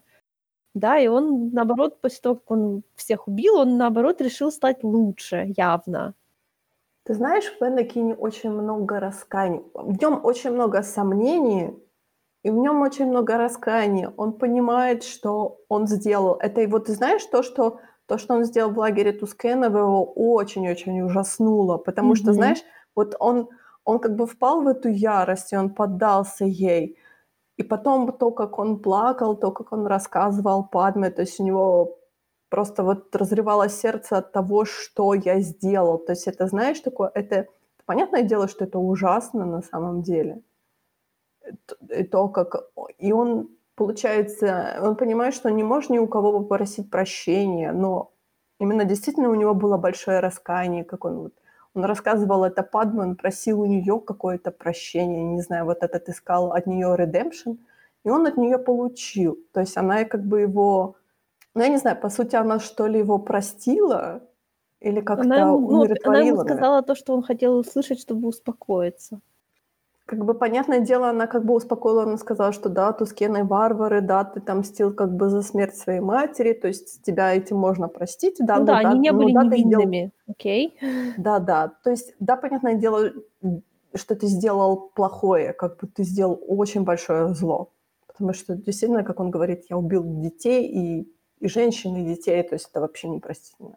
Хоть, как, хоть какими-то плохими они не были, но все равно как бы это, это то, что он повторит в третьем фильме. Но опять-таки у Падма не было никакого понимания, почему это плохо именно для джедая, и что он, ну то есть шаг к чему он сделал. Потому что она к этому подошла чисто с человеческой стороны. Ну да, но как бы не страшно. Но для, для джедая это как раз очень страшно. Да, он получается, он как бы получается окунул руки в этот в это озеро, грубо говоря. Мгм. То есть он не нырнул в него, он просто окунул руки, это его испугало, это его очень, мне кажется, вот именно почему он искал вот это большое раскаяние. Это, ну, и от этого он уже повзрослел. Ты заметила, вот как он после этого стал себя по-другому вести? Даже голос немножко поменялся. Это всегда мы, получается, взрослеем от больших, от больших потрясений. Убиван как-то, наверное, его сдерживал. То есть при Убиване он был таким еще, знаешь... То есть вот ты знаешь, вот тут есть конфликт Энакина с Убиваном, потому что Убиван к нему относится как к нешмышленному подростку. И Энакина это очень задевает. Да, с подростками так нельзя, от- потому что это только хуже делает. Почему у них вот этот существует конфликт Убивана и между Убиваном и Энакином? Потому что Убиван не преподаватель и не родитель. А если родитель, то хреновый. Ну, Он не родитель, он в лучшем случае да. брат. Да. Как я уже цитировала Лила и Стича, пожалуйста, не будь мамой, будь сестрой. У тебя плохо получается быть мамой. Обиван отвратительный учитель. Ну, мы это Да. знаем. Ты зна- Мы знаем это еще с оригинальной трилогии. Ему нельзя преподавать просто. Преподавать, учить. Ну, боже мой, о чем я говорю вообще? Не, ну можно, просто это ученик должен быть разумный. Такой спокойный подросток, самодостаточный. Вот заметь, что у Энакина в детстве был зеленый меч. Он был связан с живой силой. А потом ему Дуку отрубил руку, и у него уже был синий. Меня, ты знаешь, больше интересует все-таки, кому достался меч Квайгона. Потому что мне казалось, что я где-то читала о том, что Убиван забрал меч Квайгона, но потом я посмотрела, что у Убивана все-таки синий меч. Понятное дело, что у Энакина не мог быть меч Квайгона, потому что мы знаем, что подаваны должны добыть сами свой кристалл. Мгм. То ли меч Квайгона, то ли, то ли Убиван, как всегда, скажем так, проебал меч Квайгона. Потому что мы знаем, что там в Убиван... архиве лежит. Может, да, может, в архиве лежит. Потому что мы знаем, что Убиван, честно говоря, теряет свои мечи очень легко. Но Оби-Ван так. мог бы взять его себе как второй, так делают. Допустим, Вентрес, когда ее учитель умер, когда она еще была джедаем, она же себе взяла его кристалл, поэтому у нее два меча. А потом она Мгм. их блиднула. Ну, Квай- о, Оби-Ван его куда-то дел. Да я тебе говорю, потерял. Сто пудов. Убиван может сто лет читать лекции о том, что Сабер — это твоя жизнь, но на самом деле он их пачками теряет во все стороны. Мы это Когда он- знаем. Когда он их терял, я что-то так не могу вспомнить. Вспомню в Revenge of the Sith, он потерял его. Не, не помню. Но потом Коди подобрал. И такой, типа. А, окей, да, А. было дело. Тут целый один раз? По-моему, он когда-то еще, по-моему, он в атаке клонов тоже его терял. Потому что, по-моему, я помню, что его меч отобрали. А, помнишь, когда он на арене был? Меч же у него отобрали. А, ну, ну да. И когда джедаи прилетели, они дали ему какой-то совершенно левый меч. Оу, я что-то как-то моргнула в тот момент. Ну, то- точно не его был меч. Потому что они, типа, всем как бы раздавали, ну, они, типа, швыряли мечами. Ну, видишь, у них, значит, есть какой-то запас мечей. Ну, конечно, Ну, значит, да. должен же быть, ты что? У меня, честно говоря, ты знаешь, большие претензии к вот этой всей битве на Геонозисе на самом деле. Потому что она действительно, она как бы должна показать о том, что вот джедаи прилетели на помощь своим товарищам, но при этом у меня было такое ощущение, что очень много подаванов было. Просто, знаешь, 90% это были необученные до конца подаваны. Ну, знаешь, мне кажется, что эта битва, в кавычках, она должна была нам сказать, что джедаи уже тысячу лет ни с кем не дрались в таких количествах вообще, и они как-то, э, короче, не учились мобилизироваться и взяли кого попало. Кто рядом был, тех и взяли. И они такой с валкой прилетели. Поэтому возьмем всех учеников, которые у нас есть, да, вы бы еще десятилетних детей с собой взяли, да? То есть меня, честно говоря, очень, очень большое раздражение вызвала эта битва на самом деле, потому что ты вот как когда ты смотришь этот фильм вот в то время, когда ты смотрел, ты не замечаешь о том, что действительно очень много, очень много было подаванов. И они все умерли. Большая потеря была в этой битве при Геонозисе именно в джедайском. Потому что я читала, я, правда, не готова сказать, что это каноническое было, что это было, а, по-моему, прилетело около 200 джедаев и 180 погибло. О май гад. Это просто поражение кошмарное. Ну да. Ну, у меня такого впечатления не осталось, но знаешь, Но у меня осталось впечатление о том, что просто там не было так много людей в кадре. Он так выглядел, будто их человек 40 максимум. Да, и тут такая ситуация там, что прилетает Йода с клонами. Да, клоны Йода, который джедаев. сказал, да. Это Йода, который упирался руками и ногами и говорил, что клоны, что? Ну, Йода, наверное, решил, что это, like, предназначение, потому что он пошел посмотреть на клонов, может, они, like, evil, you know, посмотрел на них, а они нормальные. Ему же нравятся клоны на самом-то деле, ну, как бы как люди, как мы потом выяснили. И он, когда там был и уже проинспектировал, решил, что все нормально, тут ему приходит сообщение. Ну, он и сделал то, что любой на его месте бы, наверное, сделал. Ладно, клон, клоны хорошие. Пойдем, ребят. А, клоны хорошие, а за них уже заплатили. Клоны – расходный материал, так что давайте, давайте всех бросим сразу в битву. Дело хорошее, можно брать. Давайте потестируем, Да. может и правда хорошее. Клоны умирали просто пачками. Вот ты знаешь, мне кажется, этот фильм спасает именно вот эта финальная битва на Геонозисе. То есть клоны Которая против дроидов. нравится. М, Как сказать? Мне не нравится весь фильм в целом. Но когда я смотрела, когда я пересмотрела этот фильм, я поняла, что вот действительно вот эта битва, конча- ну, как бы, битва, которая у нас в конце, которая начинает войну клонов, грубо говоря, она действительно, она очень круто сделана, но при этом она вызывает, знаешь, такое ощущение ужасное. Потому что я вот только не помню, кто говорит. То ли это сказал Убиван, то ли это сказал Энакин, то ли это Мейс Винду сказал о том, что мы победили. А, А Йода Йода говорит, что нет, мы ты чё? проиграли. Мгм. Не, он не говорит, мы проиграли. Он сказал, типа, победили, победили, война началась. Какая может, какая может быть речь о победе, если началась война? По-моему, это Мэй сказал. Я вот не помню, Или уже, или уже в совете, я не помню. по-моему, когда они сидели в Совете, потому что атака клонов заканчивается тем, как клоны под имперский марш загружаются не в Стардестроллеры, они как-то по-другому называются, Старкроллер или что-то там такое. И то, как они вот именно под имперский марш загружаются лететь на войну, на войну клонов, это должно было зрителю показать, что ой-ой-ой, Я вообще заметила, что музыка в этом фильме очень классная. Вот она так вовремя всегда была. Улучшала странные сцены Энакина и Падмы, так точно. На самом деле я хочу сказать, что вот финальная, вот эта финальная сцена должна была, наверное, нам показать о том, что вообще-то республика мы не хорошие, мы не хорошая сторона, она совершенно наоборот. Знаешь, вообще фильмы, эта приквельная трилогия — это о том, что демократия — это хорошо, но если за ней не следить, то, то есть нельзя полагаться на демократию только потому, что она демократия в названии. Потому что демократия может превратиться во что-то совсем другое и все еще называться демократией. Как и любое другое движение, которое будет, у которого будет на обложке написано, что мы хорошие, а потом, если оно будет идти анчек, то оно, э, скорее всего, тоже превратится в полную противоположность себя. Тут же просто штука в том, что они все подозревают, но они как бы никогда так никто не поговорил об этом, потому что они все говорили об этом с людьми, которые с ними не соглашались. Йода говорил, что клоны плохо, а в результате Йода сам их привел. Падме, Падме, Падме говорила Энакину, что мы, что, что тут все как бы, эм, мы, возможно, мы не на той стороне. Да, А Энакин ей, ты что, типа сепаратист? Вот, да, короче, э, просто это было в тот момент, когда сам Энакин, у него уже осталось, были две вещи, которые его не предали. Падма и демократия. А тут ему Падма начинает гнать на демократию. да-да, ты звучишь как сепаратист.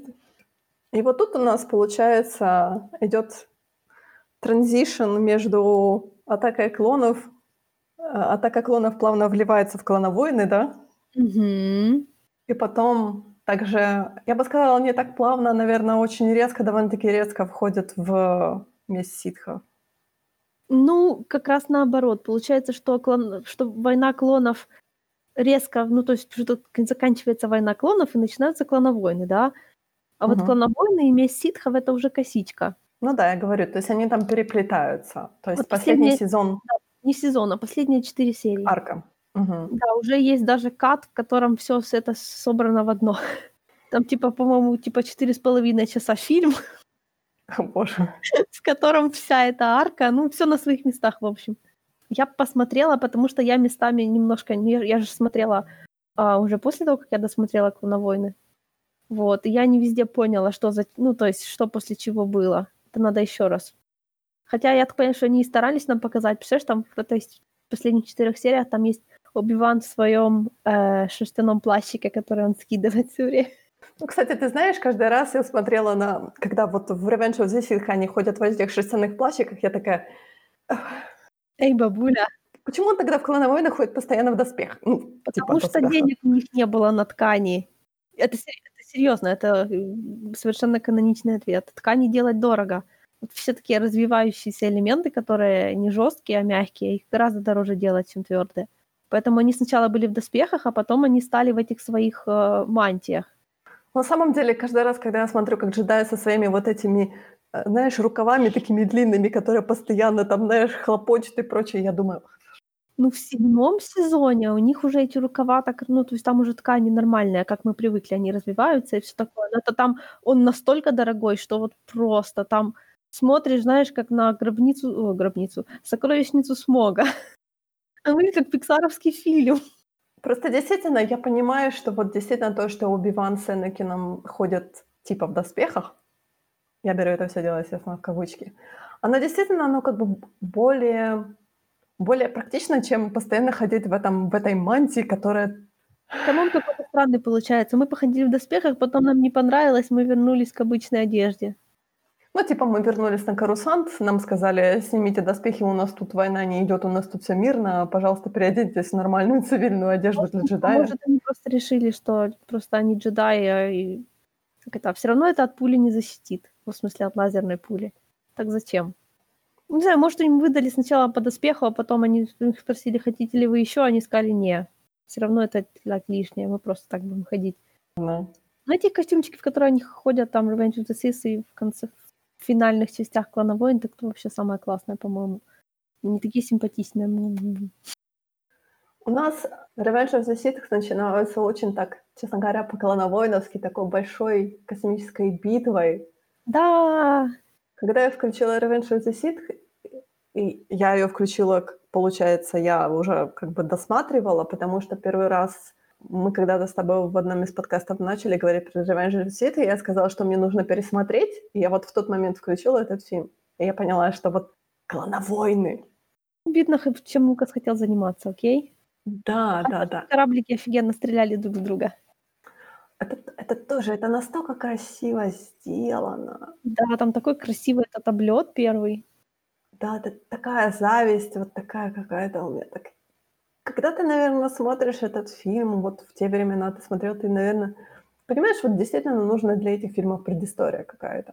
Потому что между "Атакой клоны" "Атакой клонов" и "Revenge of the Sith" проходит временной период. Понятное дело, что не 10 лет.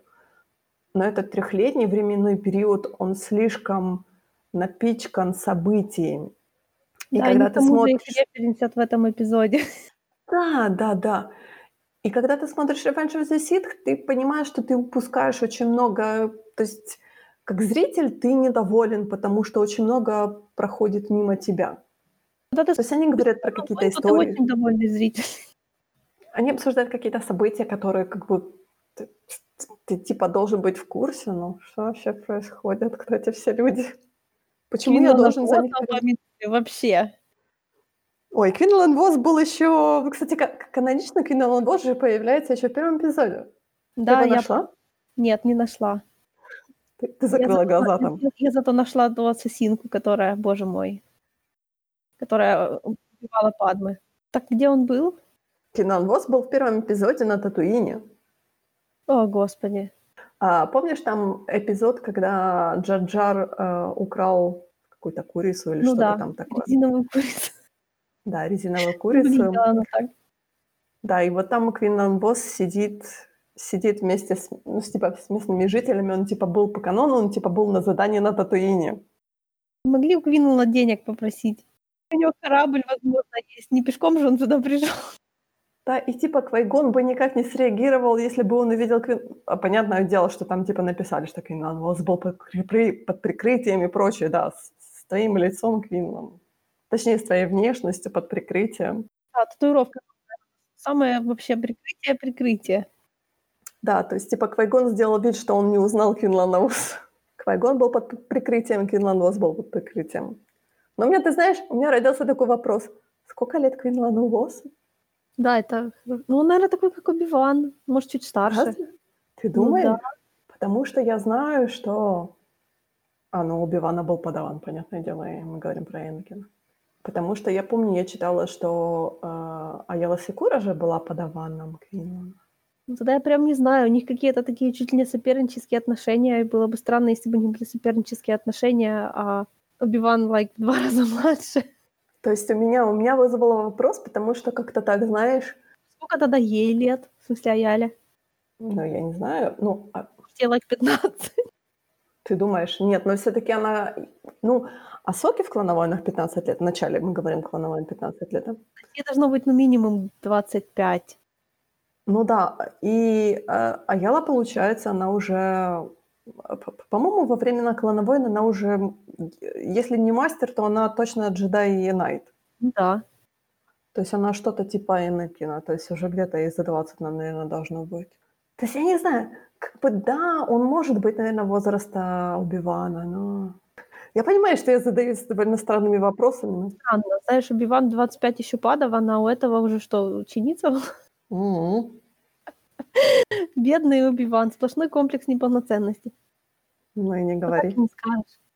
По той информации, которую я видела, у меня такое ощущение было, что, знаешь, э, то есть э, Квинланд ему где-то было, ну, на момент клана войн там где-то там 40. Да, у меня тоже такое. было такое ощущение. Ладно, давай не будем говорить больше про Квинлана Босса. Я, я жалею, что я его вспомнила, факты из На момент сиквельной трилогии он уже мертв, успокойся. Откуда ты Наверное. знаешь?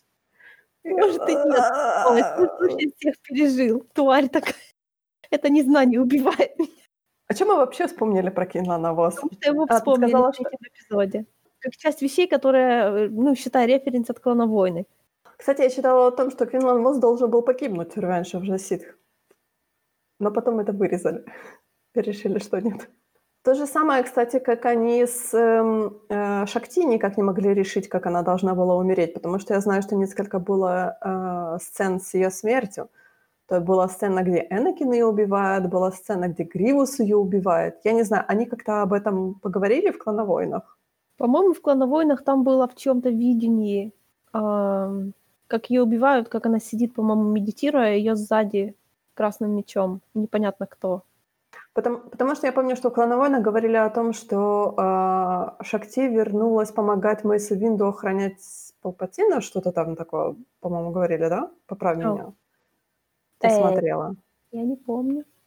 Блин, если они запомянули в третьем эпизоде Квинлана как генерала, когда же он успел пойти на то задание с Вентрес, чтобы на нем пасть и, и уйти из Ордена? Почему ты думаешь про Кинлана Восса? Перестань думать про Кинлана Восса, я переживаю за тебя. Перестань думать про розового крокодила. Но вот он стоит передо мной, он меня мучает. У меня тоже большой вопрос. Почему Вентрес запала на Кинлана Восса? Не знаю, чьим селф-инсертом был Квинлан Восс и какая тварь. Хватит говорить про Квинлана Восс. Я пошла гуглить, сколько все таки лет Кинлану Воссу, я не могу успокоиться. О май гад. 57 ДБЯ. Что такое ДБЯ? Это мне ничего не говорит. До битвы при Явине. А, Я отказываюсь.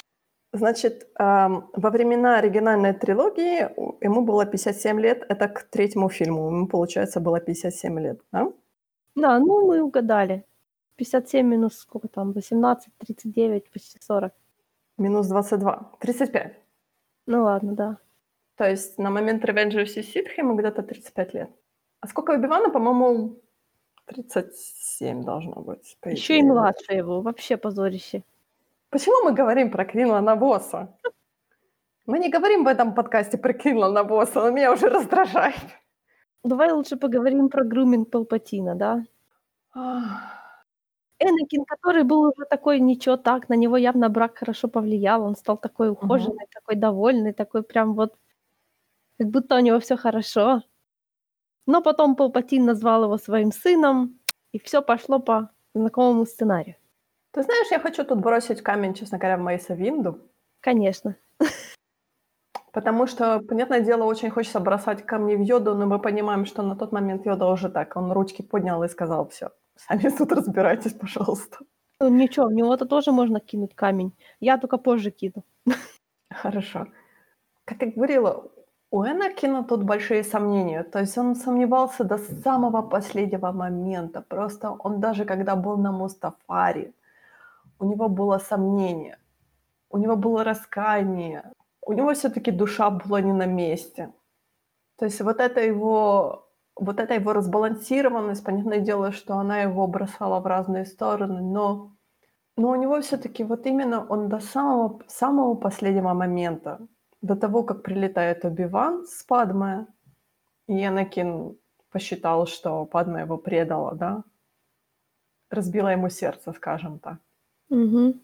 До самого последнего момента, он, мне кажется, у него, знаешь, у него постоянно вот это Он падал, он возвращался, он падал, возвращался, он Я падал, бы не сказала, что это было падение и возвращение, это были именно колебания. Да, наверное, да, вот эти колебания. То есть он, знаешь, он окунал руки, вытаскивал, окунал руки, вытаскивал, там, знаешь, окунал руки, Метался между выборами. Да, да, да, да.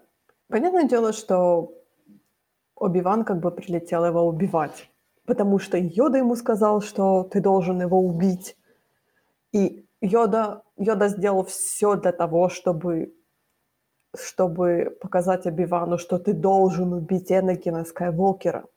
Не просто вернуть его, не просто получить от него раскаяние, может быть, получить, э, то есть дать ему какое-то прощение.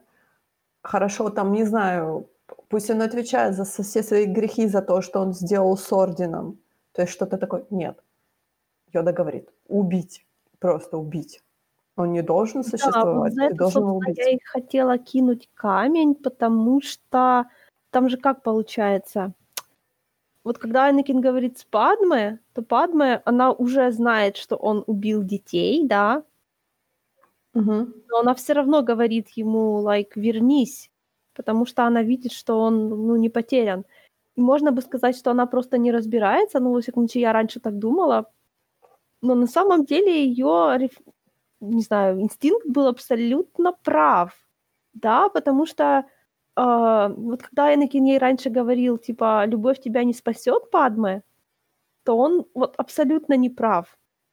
И при этом, ну, он как бы приближался к правде, потому что в предыдущем эпизоде они с Падмой обсуждали, что такое любовь, и она спросила, типа, он же и пожаловался, типа, что джедаи там не могут любить, и она ей говорит, что совсем?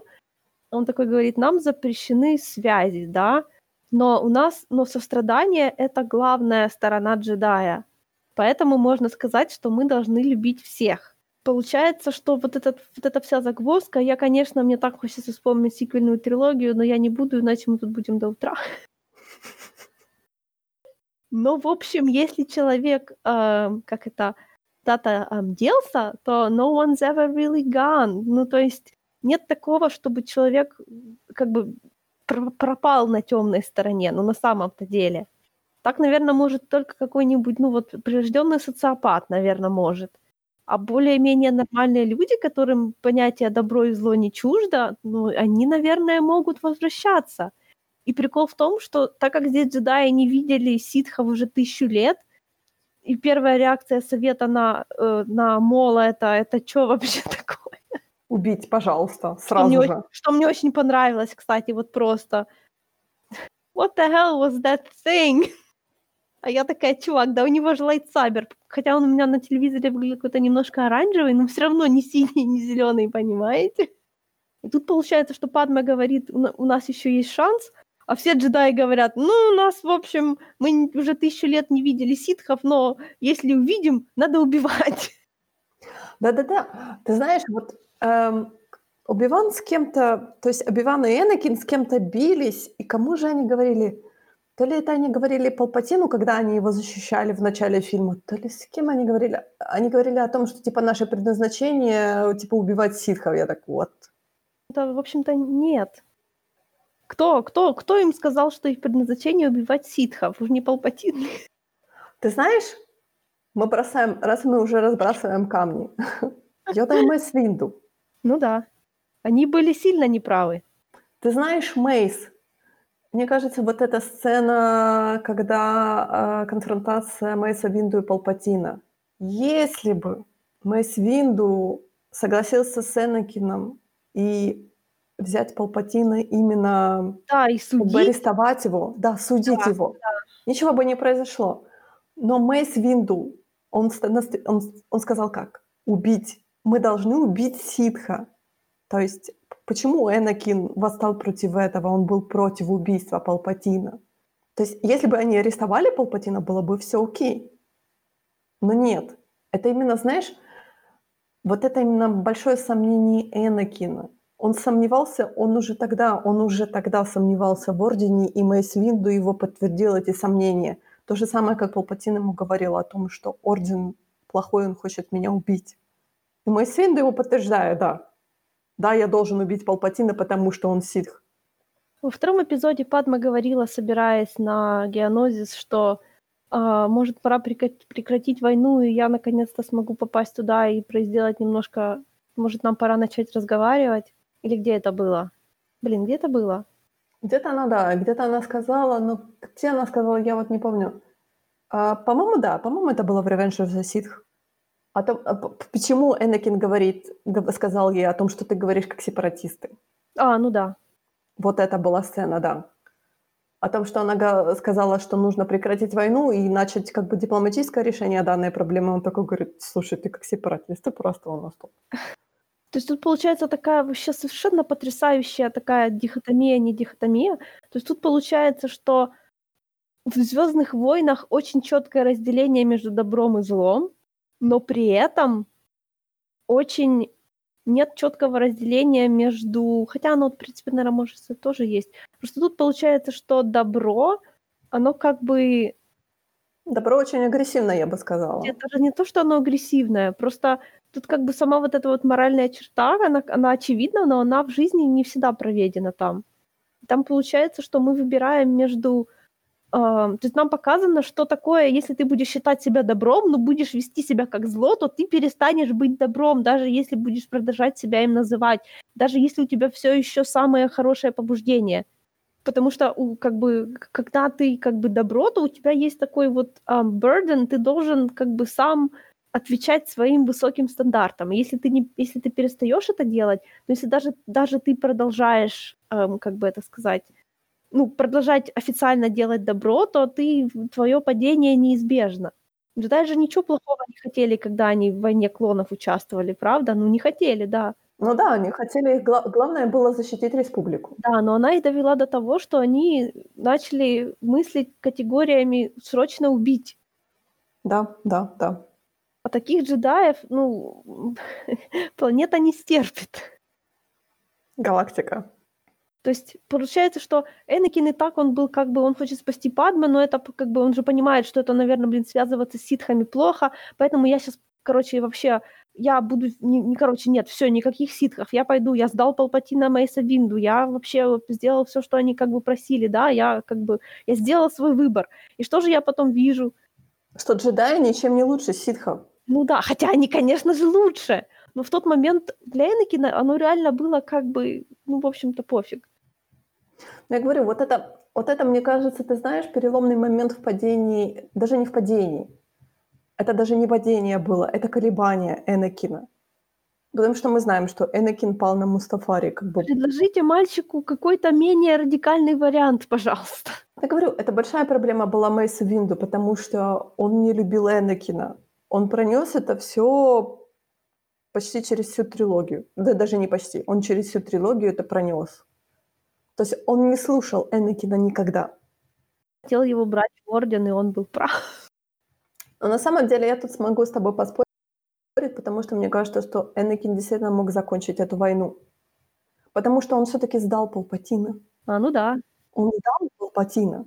Потому что если бы не Энакин, они бы так и не узнали, что Палпатин — это ситх. То есть у них были какие-то предположения, но у них он не было... Уже, он уже просто настолько сильно, они уже начали видеть, что вокруг него темная сила, темная сторона сгущается.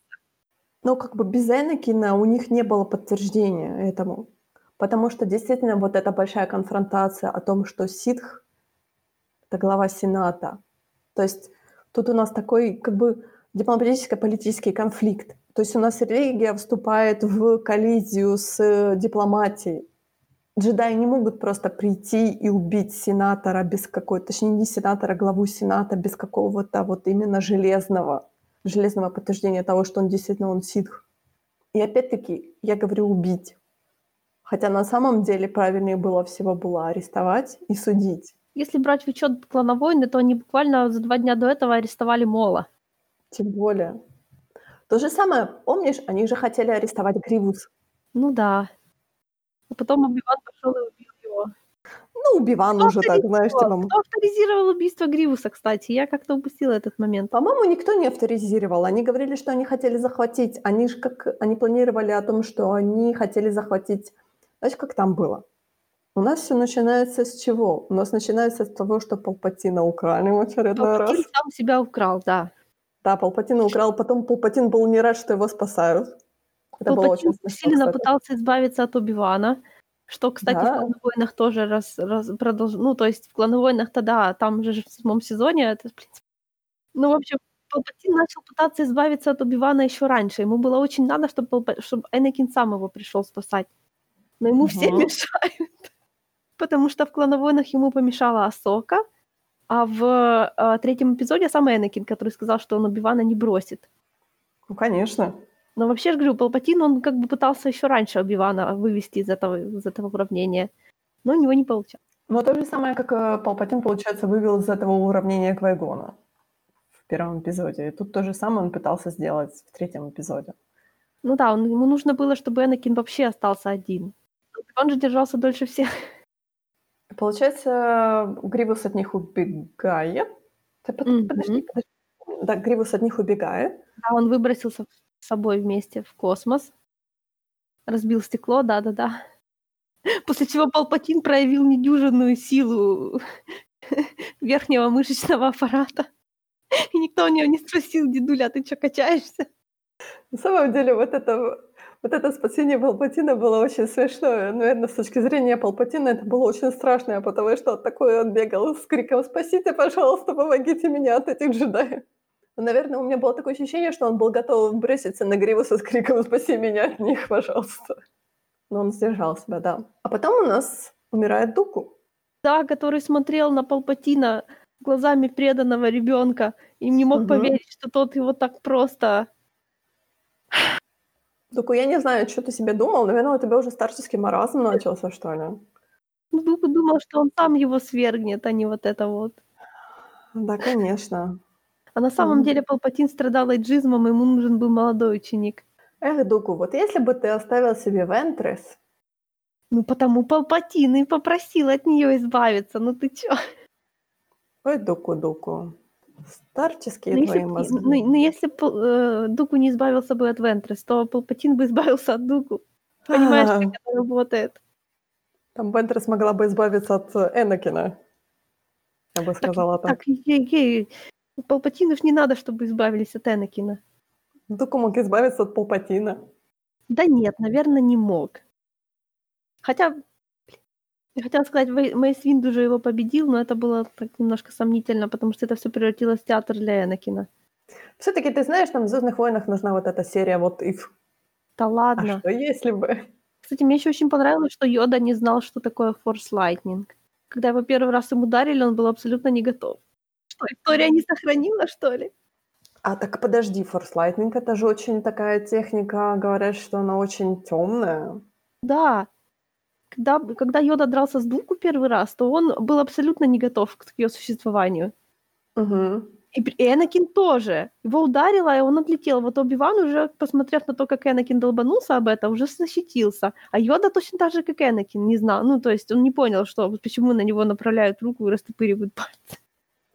Но при этом, смотри, Йода-то, Йода-то хорошо сделал. Он, получается, поглотил эту и передал обратно Дуку. То есть, ну, там есть такая техника, получается, когда ты можешь поглотить энергию, то есть те, те же вот эти э, м, лазерные мечи или вот эти э, э, лазер ты можешь поглотить, типа его куда-то перенаправить. Ну, поглотил он уже, самое- когда с Палпатином дрался. Да. Ну да, то есть Ну, он то за есть то он уже время научился. да, уже э, посидел в библиотеке, что ли. Невероятно. Google, что это было? Почему у ситха молнии из рук Enter? Почему у нас такой крутой техники нету? Что такое? Почему я только форс-пушем, форс-пулом могу, могу пользоваться? Я тоже хочу лайтинг. Да, ты тут это пересказывала Палпатина. Я? Это, наверное, к чему-то шло. Да, я хотела сказать, что э, я к чему-то хотела привести смерть Дуку. Мы говорили о том, что Дух смотрел на Палпатина как, не- как будто не мог поверить, что его пускают в расход. Нет, я хотела, ты знаешь, э, вернуться к э, смерти Дуку, о том, что э, для Палпатина вот эта смерть Дуку в типа в падении Энакина, Да, это сыграло свою роль. И то же самое мы говорили вот в последней арке шестого эпизода, где Шестого сезона. Энакин делает то же самое на приёде. Мгм. Тут, получается, Палпатин давил на Энакина, мол, убей, убей, убей, убей. А Оби-Ван лежал в отключке. Палпатин всё равно своего доби добился, да? Вот он Оби-Вана не смог как бы заранее вывести из картины, но в битве всё равно повезло. Получается, Энакин убивает Дуку, хотя хотя, по сути, э, у него же, получается, было такая, а, э, задание от Совета захватить Дуку, потому что Дуку был ему очень-очень нужен. Он был нужен, он был кладезем информации про сепаратистов. Ну, потом к тому же он же знал, кто, но они этого не знали. Да. Он был единственным, кто знал личность Дарта Сидиуса. Мол? Дуку.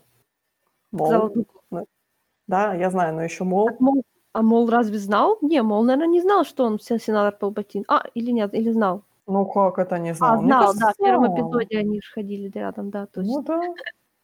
А, да, точно. А, он же ты его против Да, окей, всё. чё ты против Мола выступаешь? Он тоже всё знал. Поэтому мне кажется, то, что, э, хотя как бы у Энакина вот этот задание о том, что захватить Дуку, захватить Гривуса, опять-таки, захватить, не убить. Ну да. И он, получается, проваливает это задание. Ну, точнее, ему Палпатин сказал: "Убей", и он так сомневался. Нет, типа, это ж, короче, вообще нет. Тем более на тот момент Дуку был уже бессилен, он был уже без двух рук, то есть он уже ни черта не мог сделать. Мгм. Он слишком опасен, чтобы его оставить в живых. Ну да, для тебя опасен. Энакину остыть и призадуматься о том, что Дуку тебе уже ничего не может, он даже не может Энакин манипулировать. never again. Ты чё? Он будет гореть ещё 20 лет. На самом деле я хочу сказать, что я постоянно забываю о том, что Энакин стал Вейдером довольно-таки в такой в очень раннем возрасте. Сколько, в 22, в 23? Ну да. Он, по сути, был Вейдером большую часть своей жизни. Мгм. Энакином Скайуокером он проб пробы пробыл всего лишь 23 года, хотя Вейдером он умер, сколько там, в 50, по-моему. По-моему, чуть больше. Ну, такое, около, будем считать, примерно. Я я, честно говоря, это меня постоянно потрясает о том, что вот просто в 23 года ты становишься кошмарным инвалидом, просто без рук, без ног. Постоянно, а, ты ходишь в респираторе, потому что ты не можешь дышать, у тебя сожжённые лёгкие. А, опередил своё время. Так, пожалуйста, придержи ты свои комментарии при себе. Да, при этом при этом ты постоянно кричишь от боли, потому что это всё доставляет тебе ко кошмарный дискомфорт. И при этом ты должен ещё формировать галактику, избавляться от всех вот этих, как ты думаешь, криминальных элементов, которые нарушают власть твоего мастера. Не, просто там ты забыла боль моральную. И тем более моральную боль, да, да. Которая могла быть ещё хуже, чем физическая. Потому что это же такая, знаешь, рвущаяся душа. Э, я всё время думала, почему всё-таки как бы на похоронах Падмé она с животом, но я понимаю, что это был задум Йоды, там, Оби-Вана, Белла Органы о том, что мы Мгм. сделаем этот фейковый живот, чтобы все думали, что дети, ребёнок да. точнее, умерли вместе с Падмé. Да, Дарт Вейдер, мучайся дальше. О том, что ты убил не только Падмé, а ты убил ещё и внутри Да не убил он её. Ну, давай будем честны, откуда Палпатин знал, что Падмé умерла? Конечно, там могло пройти время теоретически. Не-не-не, он оно было снято так, что когда Вей когда Энакин превращался в Вейдера, то Падмé как раз рожала и умирала. Как только Энакин встал, сразу спросил про Падмé, а Палпатин ему сразу сказал, что она умерла. Откуда он знал? Теория о том, что он это он её убил, по сути, для того, чтобы влить силу в Энакина, ну, это хорошая теория. Тем более с нашим reintroduced force heal. Да, это хорошая теория, но, может быть может быть, э, как бы Энакин должен был думать, что Падмé умерла и что он её убил, понятное дело. Ну То да. есть это для его падения, это ещё ещё одна такая, ещё один пинок под зад, честно говоря, такой большой. смерть Падмé достаточно загадочна. ее преподнесли как загадочную. Но, может быть, Палпатин планировал убить ее потом? Ну, возможно. Но дроид тоже не понимал, почему она умирает. Как будто она утратила волю к жизни. Ну, я не знаю, он же мог сказать, она пережила сильный стресс, и ее like, сердце не выдерживает, или что-то в этом духе. Вот как с мамой Кэрри Фишер было, да? Ну, то есть, да, тоже понятно, тоже сказали, да, она умерла от разбитого сердца. Ну, блин, она, ее дочь умерла, с которой она была очень близка. Конечно, это расстройство настолько сильное, что это ударило по ее... Ну, она и так была не молода, окей? Но эти же сказали, что она была абсолютно здорова. Но почему тогда Йоду и Убиван, как бы они ничего не почувствовали, не знали, не остановили, и не это... Они еще не знали, что такое форс лайтнинг. О боже, пробелы, пробелы в образовании джедаев просто как капитальные. Тысячу лет не надо. Они же думали, и дальше не надо будет. Система образования джедаев просто ужасная. Не, на самом деле у джедаев должно быть офигенное образование. Он как Сока с одного взгляда узнает, какое-то, какая-то раса пришельцев, все такое. Ну, потому что на, на, на полном серьезе-то ну, джедаи должны быть защитниками, ну, они дипломаты, они не должны как бы разбираться в... Ну, то есть, в всяком случае, последние тысячу лет они разбирались исключительно как в, ну, как защита одни нападения. Ситхов не было. Они же реально думали, что они делают все правильно, да, а то, что они начинают как бы а, хотеть убивать, так это потому, что ситхи появились. Ну да, конечно, ситхи виноваты в том, что вы хотите убивать. Ну, типа того, да. Я знаешь, о чем с тобой хочу поговорить? Mm. А, на самом деле, это вот тот момент, который я постоянно вспоминаю. Энакин спасает Палпатина от Мейса Винду, да. Мы имеем предположение, что, может быть, Мейс Винду выжил. Он тоже будет без атаки. Тут это не проблема на самом я деле. Понимаю, это просто такой элитный клуб, знаешь, персонажей Звездных войн. Тут самое главное выжить после падения с, не знаю, с какого этажа крусанта. А, ну он считает, джедаи могут спрыгивать с самолетов. У нас есть предположение, да. У нас есть фанатное предположение. Да, так вот, Энакин спасает Палпатина, да, и Палпатин ему говорит, что Энакин, мой дорогой, ты же видишь, какой джедайский орден фиговый и прочее, прочее. Бери свою 501-ю, что-то там они называются, дивизию, и иди убивать всех джедаев. Угу. Скажи мне, пожалуйста, вот именно мотивация Энакина в тот момент – Понятное дело, что нам ему показывают с красными глазами, то есть нам говорят о том, что Энакин в тот момент просто грохнулся вниз. Он упал просто ниже некуда, он стал ситхом. Потому что он полностью как бы превратился в ситха, у него глаза стали красные, да? Угу. Но потом, когда он прилетает на Мустафари как ему Палпатин говорит закончить войну, то есть он убивает там вот эту торговую федерацию, этих эм, вайсроя торговой федерации, там анговский клан, все остальное. Сепаратистский, короче, клан. Это сепаратистский комитет. Он выходит на этот балкон смотреть на этот Мустафар, он, он же плачет просто, то есть он стоит с нормальными глазами, он понимает, что он сделал как вот это объяснить? То, что он, получается, грохнулся в самый низ, он, да, он убил всех этих детей, он убил всех этих подаванов, он убил там всех этих джедаев, которые были на тот момент в Ордене, то есть он, по сути, разрушил Орден, но при этом он понимает, что он сделал, что он сделал просто колоссальную, может быть, ошибку всей своей жизни. И он понимает, что он не сможет как бы вернуться с нее, потому что он уже... Для него, по сути, возвращения нет, он должен как бы умереть. Ну, не знаю, по-моему, это спорно.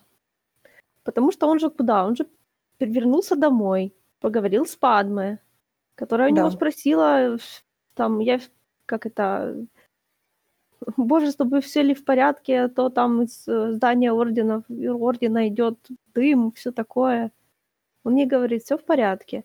Ну, то есть, мне показалось, что в тот момент он как бы у него была чаша весов, все эти люди или Падме, и он, like...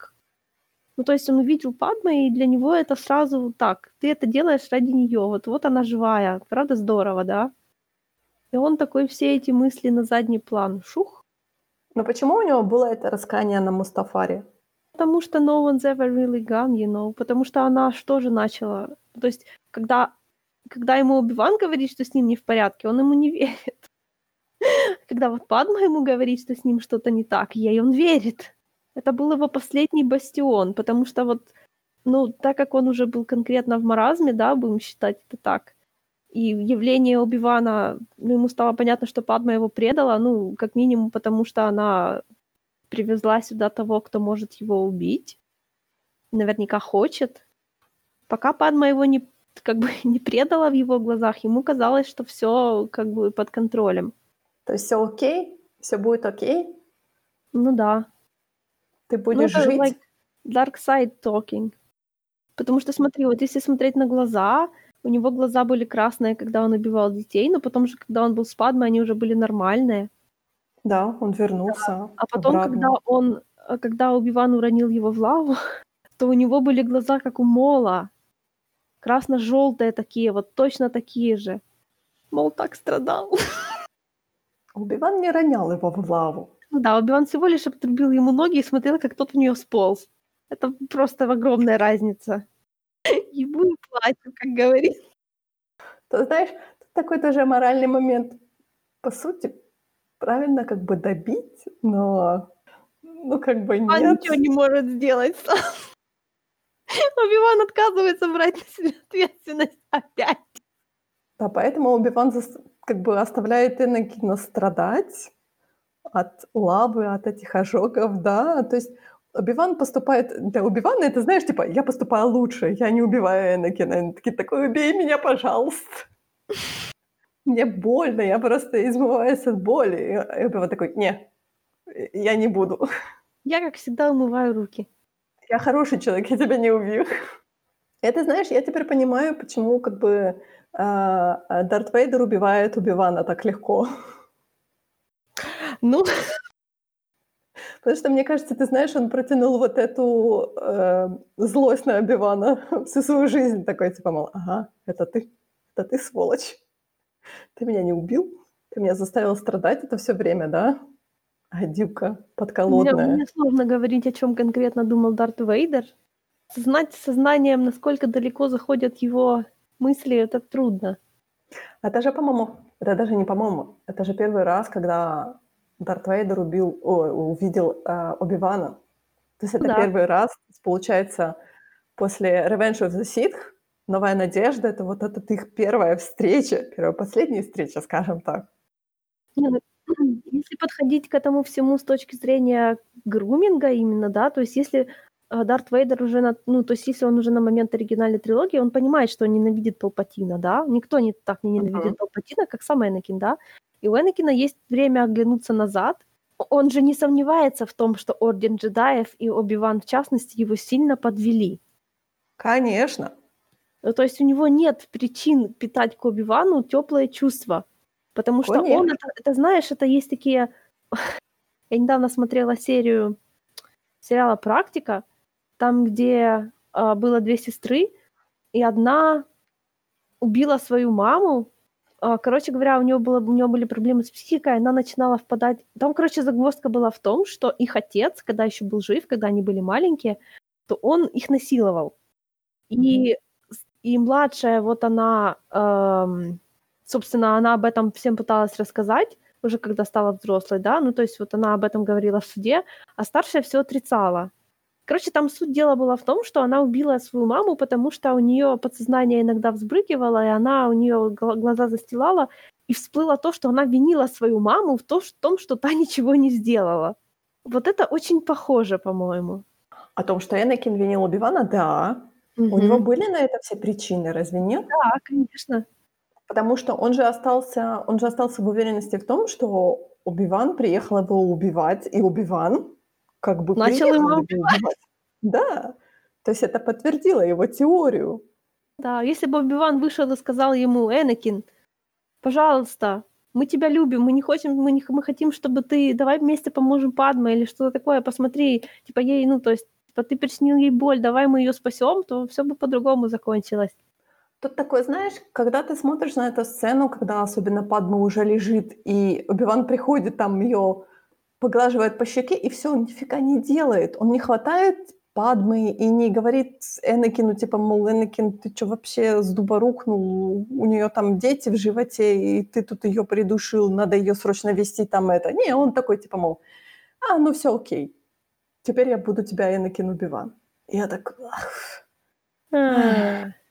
И параллельно Палпатин говорит Йоде, you are arrogant.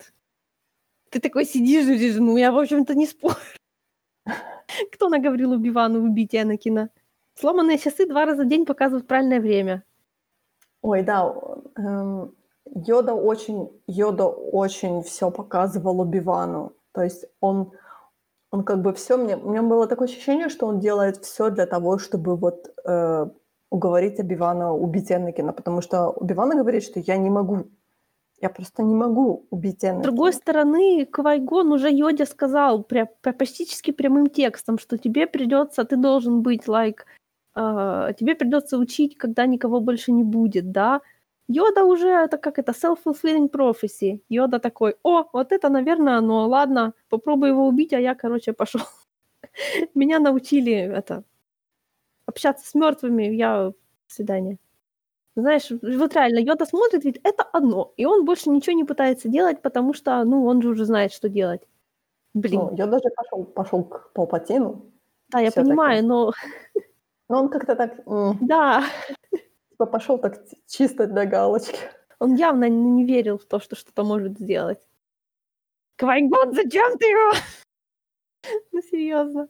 Йода самое главное, как он поступает на кашике с Вуки. То есть он так, «М, я улетел. И Вуки такие, что? Почему? Как? Не, ну они же видели, что ему пришлось убить клонов. Хотя чувак такой стоял, стоял, потом убил двух клонов и улетел. А, Мне кажется, знаешь, это такой был шок у этих бедных Вуки. Они такие, «Э, вы типа нам должны были помочь с нашим ребеллионом, а тут все нас поцеловали и улетели. Как говорят, тот факт, что Чубака не начал рассказывать Люку, что он знал джедаев, тоже, в принципе, имеет смысл. Ну, а Я понимаю, он как бы Йода оставил плохое впечатление, ожидая. Да, да, пожалуй. Йода тут, конечно, да, он такой, знаешь, он очень... Мы понимаем, почему он очень странно себя ведет, потому что мы смотрели «Клоновойны», но на самом деле вот когда ты смотришь без «Клоновойн», это очень странно смотрится. Ну, ты мне сама сегодня говорила, что Лукас об этом думал. Да, но... Мне еще тут понравилось, что Йода, когда в конце каялся, то он сказал «I have failed». А Оби-Ван сказал «I have failed you, Энакин». Конечно, Энакину было уже ни холодно, ни жарко от этого, но Оби-Ван немножко больше понял, чем Йода. Нет, ну точнее, очень жарко, ладно, я правда... При этом, ты знаешь, я хочу сказать, что ты вот говоришь, что Убиван понял, но на самом деле, когда, когда он начинает учить Люка, то он говорит то же самое. Ты должен убить Дарта Вейдера. Да, у него Это было... неправильно. Конечно, у него было 18 лет на то, чтобы переосмыслить, что ему сказал Йода, и увериться в том, что это было правильное решение. И заодно говорить себя, что то, что он таки дрался с Энакином, это тоже было правильное решение. Хотя он тоже не хотел драться с Энакином. То, что он на, то, что он на него в конце орал, что you are my brother, I loved you, это было, ну зачем ты меня заставил с собой драться? Я же не хочу. Но он мог уйти от этой драки на самом деле. То есть это, это мне кажется, ты знаешь, это вот этот экскьюз. Оби-Ван, кот- Оби-Ван, которого под зад отправили сюда два джедая-мастера, да нет, никогда. Оби-Ван, он Мгм. такой, знаешь, он так хочет вот прям eager to please. Вот он, он, он какой-то, у него вот эта такая странная самооценка, да, он никогда ни для кого недостаточно хорош, поэтому он очень старается. Да, он очень старается, но у него нету такого, знаешь, такое ощущение, что у него нету своего собственного мнения. Иногда. Ну да, он скорее сделает, что ему скажут, чем то, что ему что-то там кажется. То есть, как бы, если бы он включил свои мозги и подумал, и принял какое-то свое решение, а не просто решение, которое навязано ему йодой. Если бы он сделал как Люк, например, в оригинальной трилогии, потому что и Оби-Ван, и Йода навязывали ему свое решение, ты должен убить Дарта Вейдера. Но Люк поступает так, как, как бы Говорила его мама. решение. Но он не знает, что говорила его мама, в этом-то и проблема. Да, но, да, но, но все равно говорит, как она. Да, но вот он как бы принимает свои собственные решения, он не оглядывается на их решения, на их, точнее, клятвы и там такое, что, что ты должен убить Дарта Вейдера. То есть вот эта разница, вот эта большая разница показана. Как бы о том, что Дарта Вейдера мо- можно было победить не лайтсайбером, просто протянув руку и сказав, что да, я тебя прощаю. Ну, я думаю, не так просто, но да, в целом типа такого. Да и Мола можно было. Я думаю, что и Дуку можно было. Ну, Палпатина нельзя было, да. Тут, наверное, все Не. Палпатина, не надо. Не, не, не, не. А, Гнить в тюрьме всю жизнь. Палпатин тут, тут, тут же, знаешь, самый тараку- тараканистый выходит. Э. ну, конечно. Ну, Палпатин, он как бы ну, психопат. Ну, как бы там, я не сомневаюсь, что у него нету вообще, в принципе, в организме таких ам, черт. Он не родился с ними. Он не производит впечатления человека, который когда-либо был хорошим. Он просто, как говорил Шерлок, это highly functioning. Научился притворяться, вот.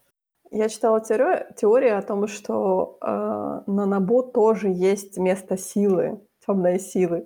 Почему как бы Палпатин там, не знаю, родился.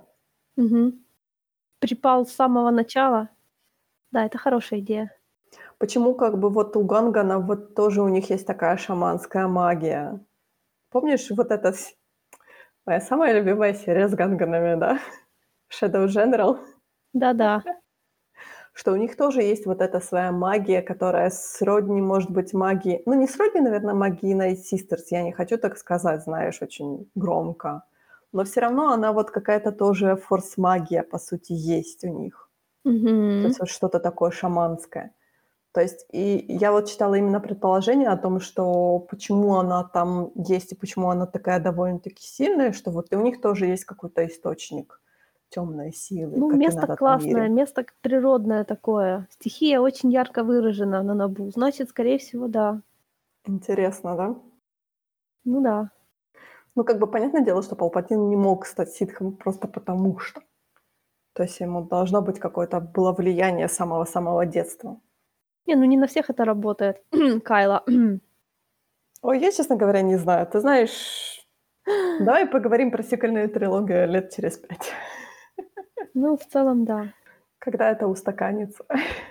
Когда у нас появится больше информации, когда у нас выходит, может быть, больше комиксов, когда у нас будет какой-то мультсериал, я так надеюсь, на Disney+. А, кстати, строчка, когда Оби-Ван говорит Падме, «А- Энакин отец, да, я соболезную, и уходит. Я каждый раз так смеюсь от этого. Падма, ты что, за- за- завела ребенка от Энакина? Ну, я, конечно, блин, сожалею. Так ужасно. Ну, тут, конечно, Просто непонятно, чему он. Ну, я понимаю, да. Как бы не тот немножко контекст, да. Просто ну так серьезно, серьезно, серьезно, а потом is the father, isn't he? I'm sorry. Мне кажется, тут контекст в том, что вот именно Энакин наделал кучу всякой дребедени, а тебе, бедная Падма, придется это все с детьми как бы Я вообще расхлебывать. думаю, что он имел в виду, мне очень жаль, что я его сейчас пойду и убью. Э, да, она же отказывает ему в том, чтобы помогать убивать Энакина. Она же ему ставит, она же ему говорит, что нет. Он же такой типа, мол, нужно, а она такая, нет. Ну да, и он обманывает ее. Да. Джедай кодекс, что на эту тему говорит Оби-Ван? Я, кстати, пересматривала оригинальную трилогию, вот это, типа, такой, мол, Люк, почему ты не сказал, что Дарт Вейдер мой отец? Он такой, ты сказал, что Дарт Вейдер его убил. Я была такой, ну, ну вот с точки С зрения... определенной точки да, зрения, с это определенной правда. точки зрения, да, я такая, сволочь. Почему ты не сказала, что у меня есть сестра? Ну, да я понимаю, что, наверное, все-таки это было, когда Лукас снимал «Новую надежду», как-то это все было Не, ну по-другому оно немножко. отлично улеглось. Оби-Ван, ты сыкло просто. Оби-Ван боится сделать что-нибудь лишнее. Чтоб, не дай бог, никто не подумал, что у него есть свои мысли. Как, как все-таки интересно, да? Нам нравится персонаж, который на самом деле он довольно-таки такой, скажем так, мягкотелый, он не может принять сам за себя решение, ему нужно, чтобы кто-то за него принимал решение. И мы любим этого персонажа, мы ждем сериал про этого персонажа. Классно потирает бороду, наверное. Да, хотя казалось бы, Нет, ну слушай, что ну, в нем такого классного? на моей практике все хорошие персонажи именно такие. Такие мягкотелые. Нет, я имею в виду, что персонаж, у которого нету настоящих недостатков, не будет так вызывать большой любви. Квинлан Босс? Да он, по-моему, вообще сплошные недостатки, никаких достоинств.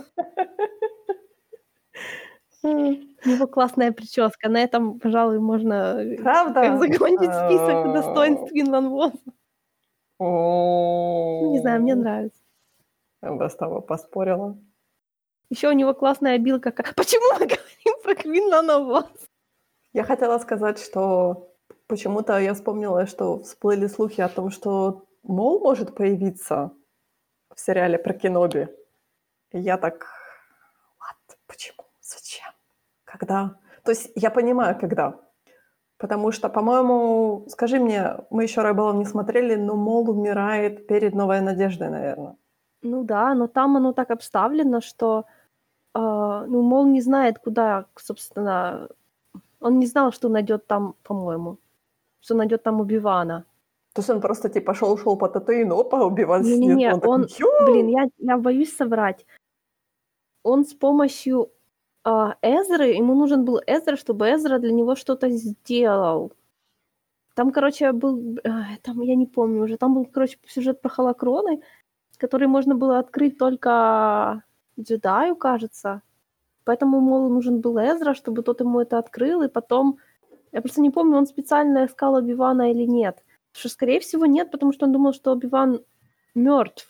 Канонично все считали, что Убиван мертв, потому что Но они постарались, да. и то же самое, что говорили, что Йода мертв. Вот смотри, получается, я вспомнила, я читала про Квинлана Восса. Квинлан же, он перешел на темную сторону, да? Да. Он предал джедаев, он сорвал им операцию, он, по-моему, там кого-то убил и прочее. Но он но они сам такие, потом типа, мол, передумал быстро. Да, но они такие типа, мол, ой, Квинлан, ты передумал, да, мы обратно тебя берем, погладили по голове, все окей, все это. То есть никто его не убивал. Не помню подробности, он мог просто не вернуться. Он, по-моему, ушел. Просто ушел из ордена. Хотя, конечно, будет замечательно, если... Хотя, если он вернулся а, после того, как Вентрес умерла... Ой, держите меня 10 человек. Страдая за гибели Вентрес, Вос не сопротивлялся своему аресту джедаями республики. В ходе слушаний перед лицом Совета джедаев Квинлан рассказал о своем плане выйти на Дарта Сидиуса и узнать тайну личности учителя Дуку, для чего было необходимо перейти на темную сторону. Осознав, что решение Совета прибегнуть к убийству было изначально аморальным, Киноби ходатайствовал о восстановлении Квинлана Босса в Ордене джедаев, на что Совет ответил согласием, предоставив Квинлану испытательный срок и присматривать за действиями джедая, пока он не заслужит их доверия вновь. После Киноби отправились на Дамир, чтобы похо- похоронить Вентрес согласно традициям его, народа. Что, вот что мне сказать по этому канону, а? Ах, У нас есть Энакин, который упал, да? У нас есть Квинлан, который упал, вернулся, упал, который тоже наделал кучу делов для Упал, отжался. да, да, да. Так Убиван ходатайствовал. А тут Убивану сказал, «Э, типа, убей, пожалуйста. И Убиван такой, окей, пойду, убью. Не, ну знаешь, это как в том анекдоте. Это был очень напряженный день, окей? Мгм. Мы все психанули. Знаешь, это, ты сейчас это читала, как это Энакин читает, знаешь, потом задним числом. Да, и потом это драка между Убиваном и Дартом Вейдером. Оби-Ван Ага. Кеноби. Я знаю, что ты ходатайствовал перед советом джедаев о Квинлане Восе, а мне отрубил ноги. Я тебя ненавижу. Да, С каждым годом все больше. то есть за Квинлана Воста ты ходатайствовал, а меня ты готов был убить. Я возмущена. Я тоже. А я теперь понимаю твою нерабом Квинлану Восу. Из-за этого умерла Вентерес. Да, За вот это чмо. да. Несправедливость в этом мире существует, да. Я имею в виду в мире Звездных войн, да. Правильно говорят, что в Звездных войнах не существует романтики, да? Э, почему? Потому что Вентрес влюбилась в Квинлана Воса. Ах, Хотя, ты знаешь, я вот подумала, ну, Вентрес с Обиваном было бы тоже не очень хорошо. ну, конечно, нехорошо, но это ж мы не говорим, что должно быть хорошо. Хотя Убиван такая чмуша, что у него бы она тоже на руках умерла. Вот в том-то и дело. Ой, Вентрес. Да не кринж. Вообще мужики это фигня собачья. Давай на этом закончить подкаст. Да, давай.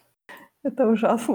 Вот так, ты для них все, они тебя потом это на руках умрешь у них, и они потом еще будут долго и счастливо и несчастливо жить и страдать. Ага, ага. На этой веселой ноте мы заканчиваем наш, наше обсуждение приквельной трилогии. Мы говорим, что на сегодня пока, да, до следующего раза. В следующий раз, о чем мы будем говорить? Седьмой сезон? Ты посмотришь документалки, мы обговорим новости, которые мы в этом выпуске должны были говорить, но мы сразу начали говорить про приквел. Окей. Так что да, до следующего раза. Пока.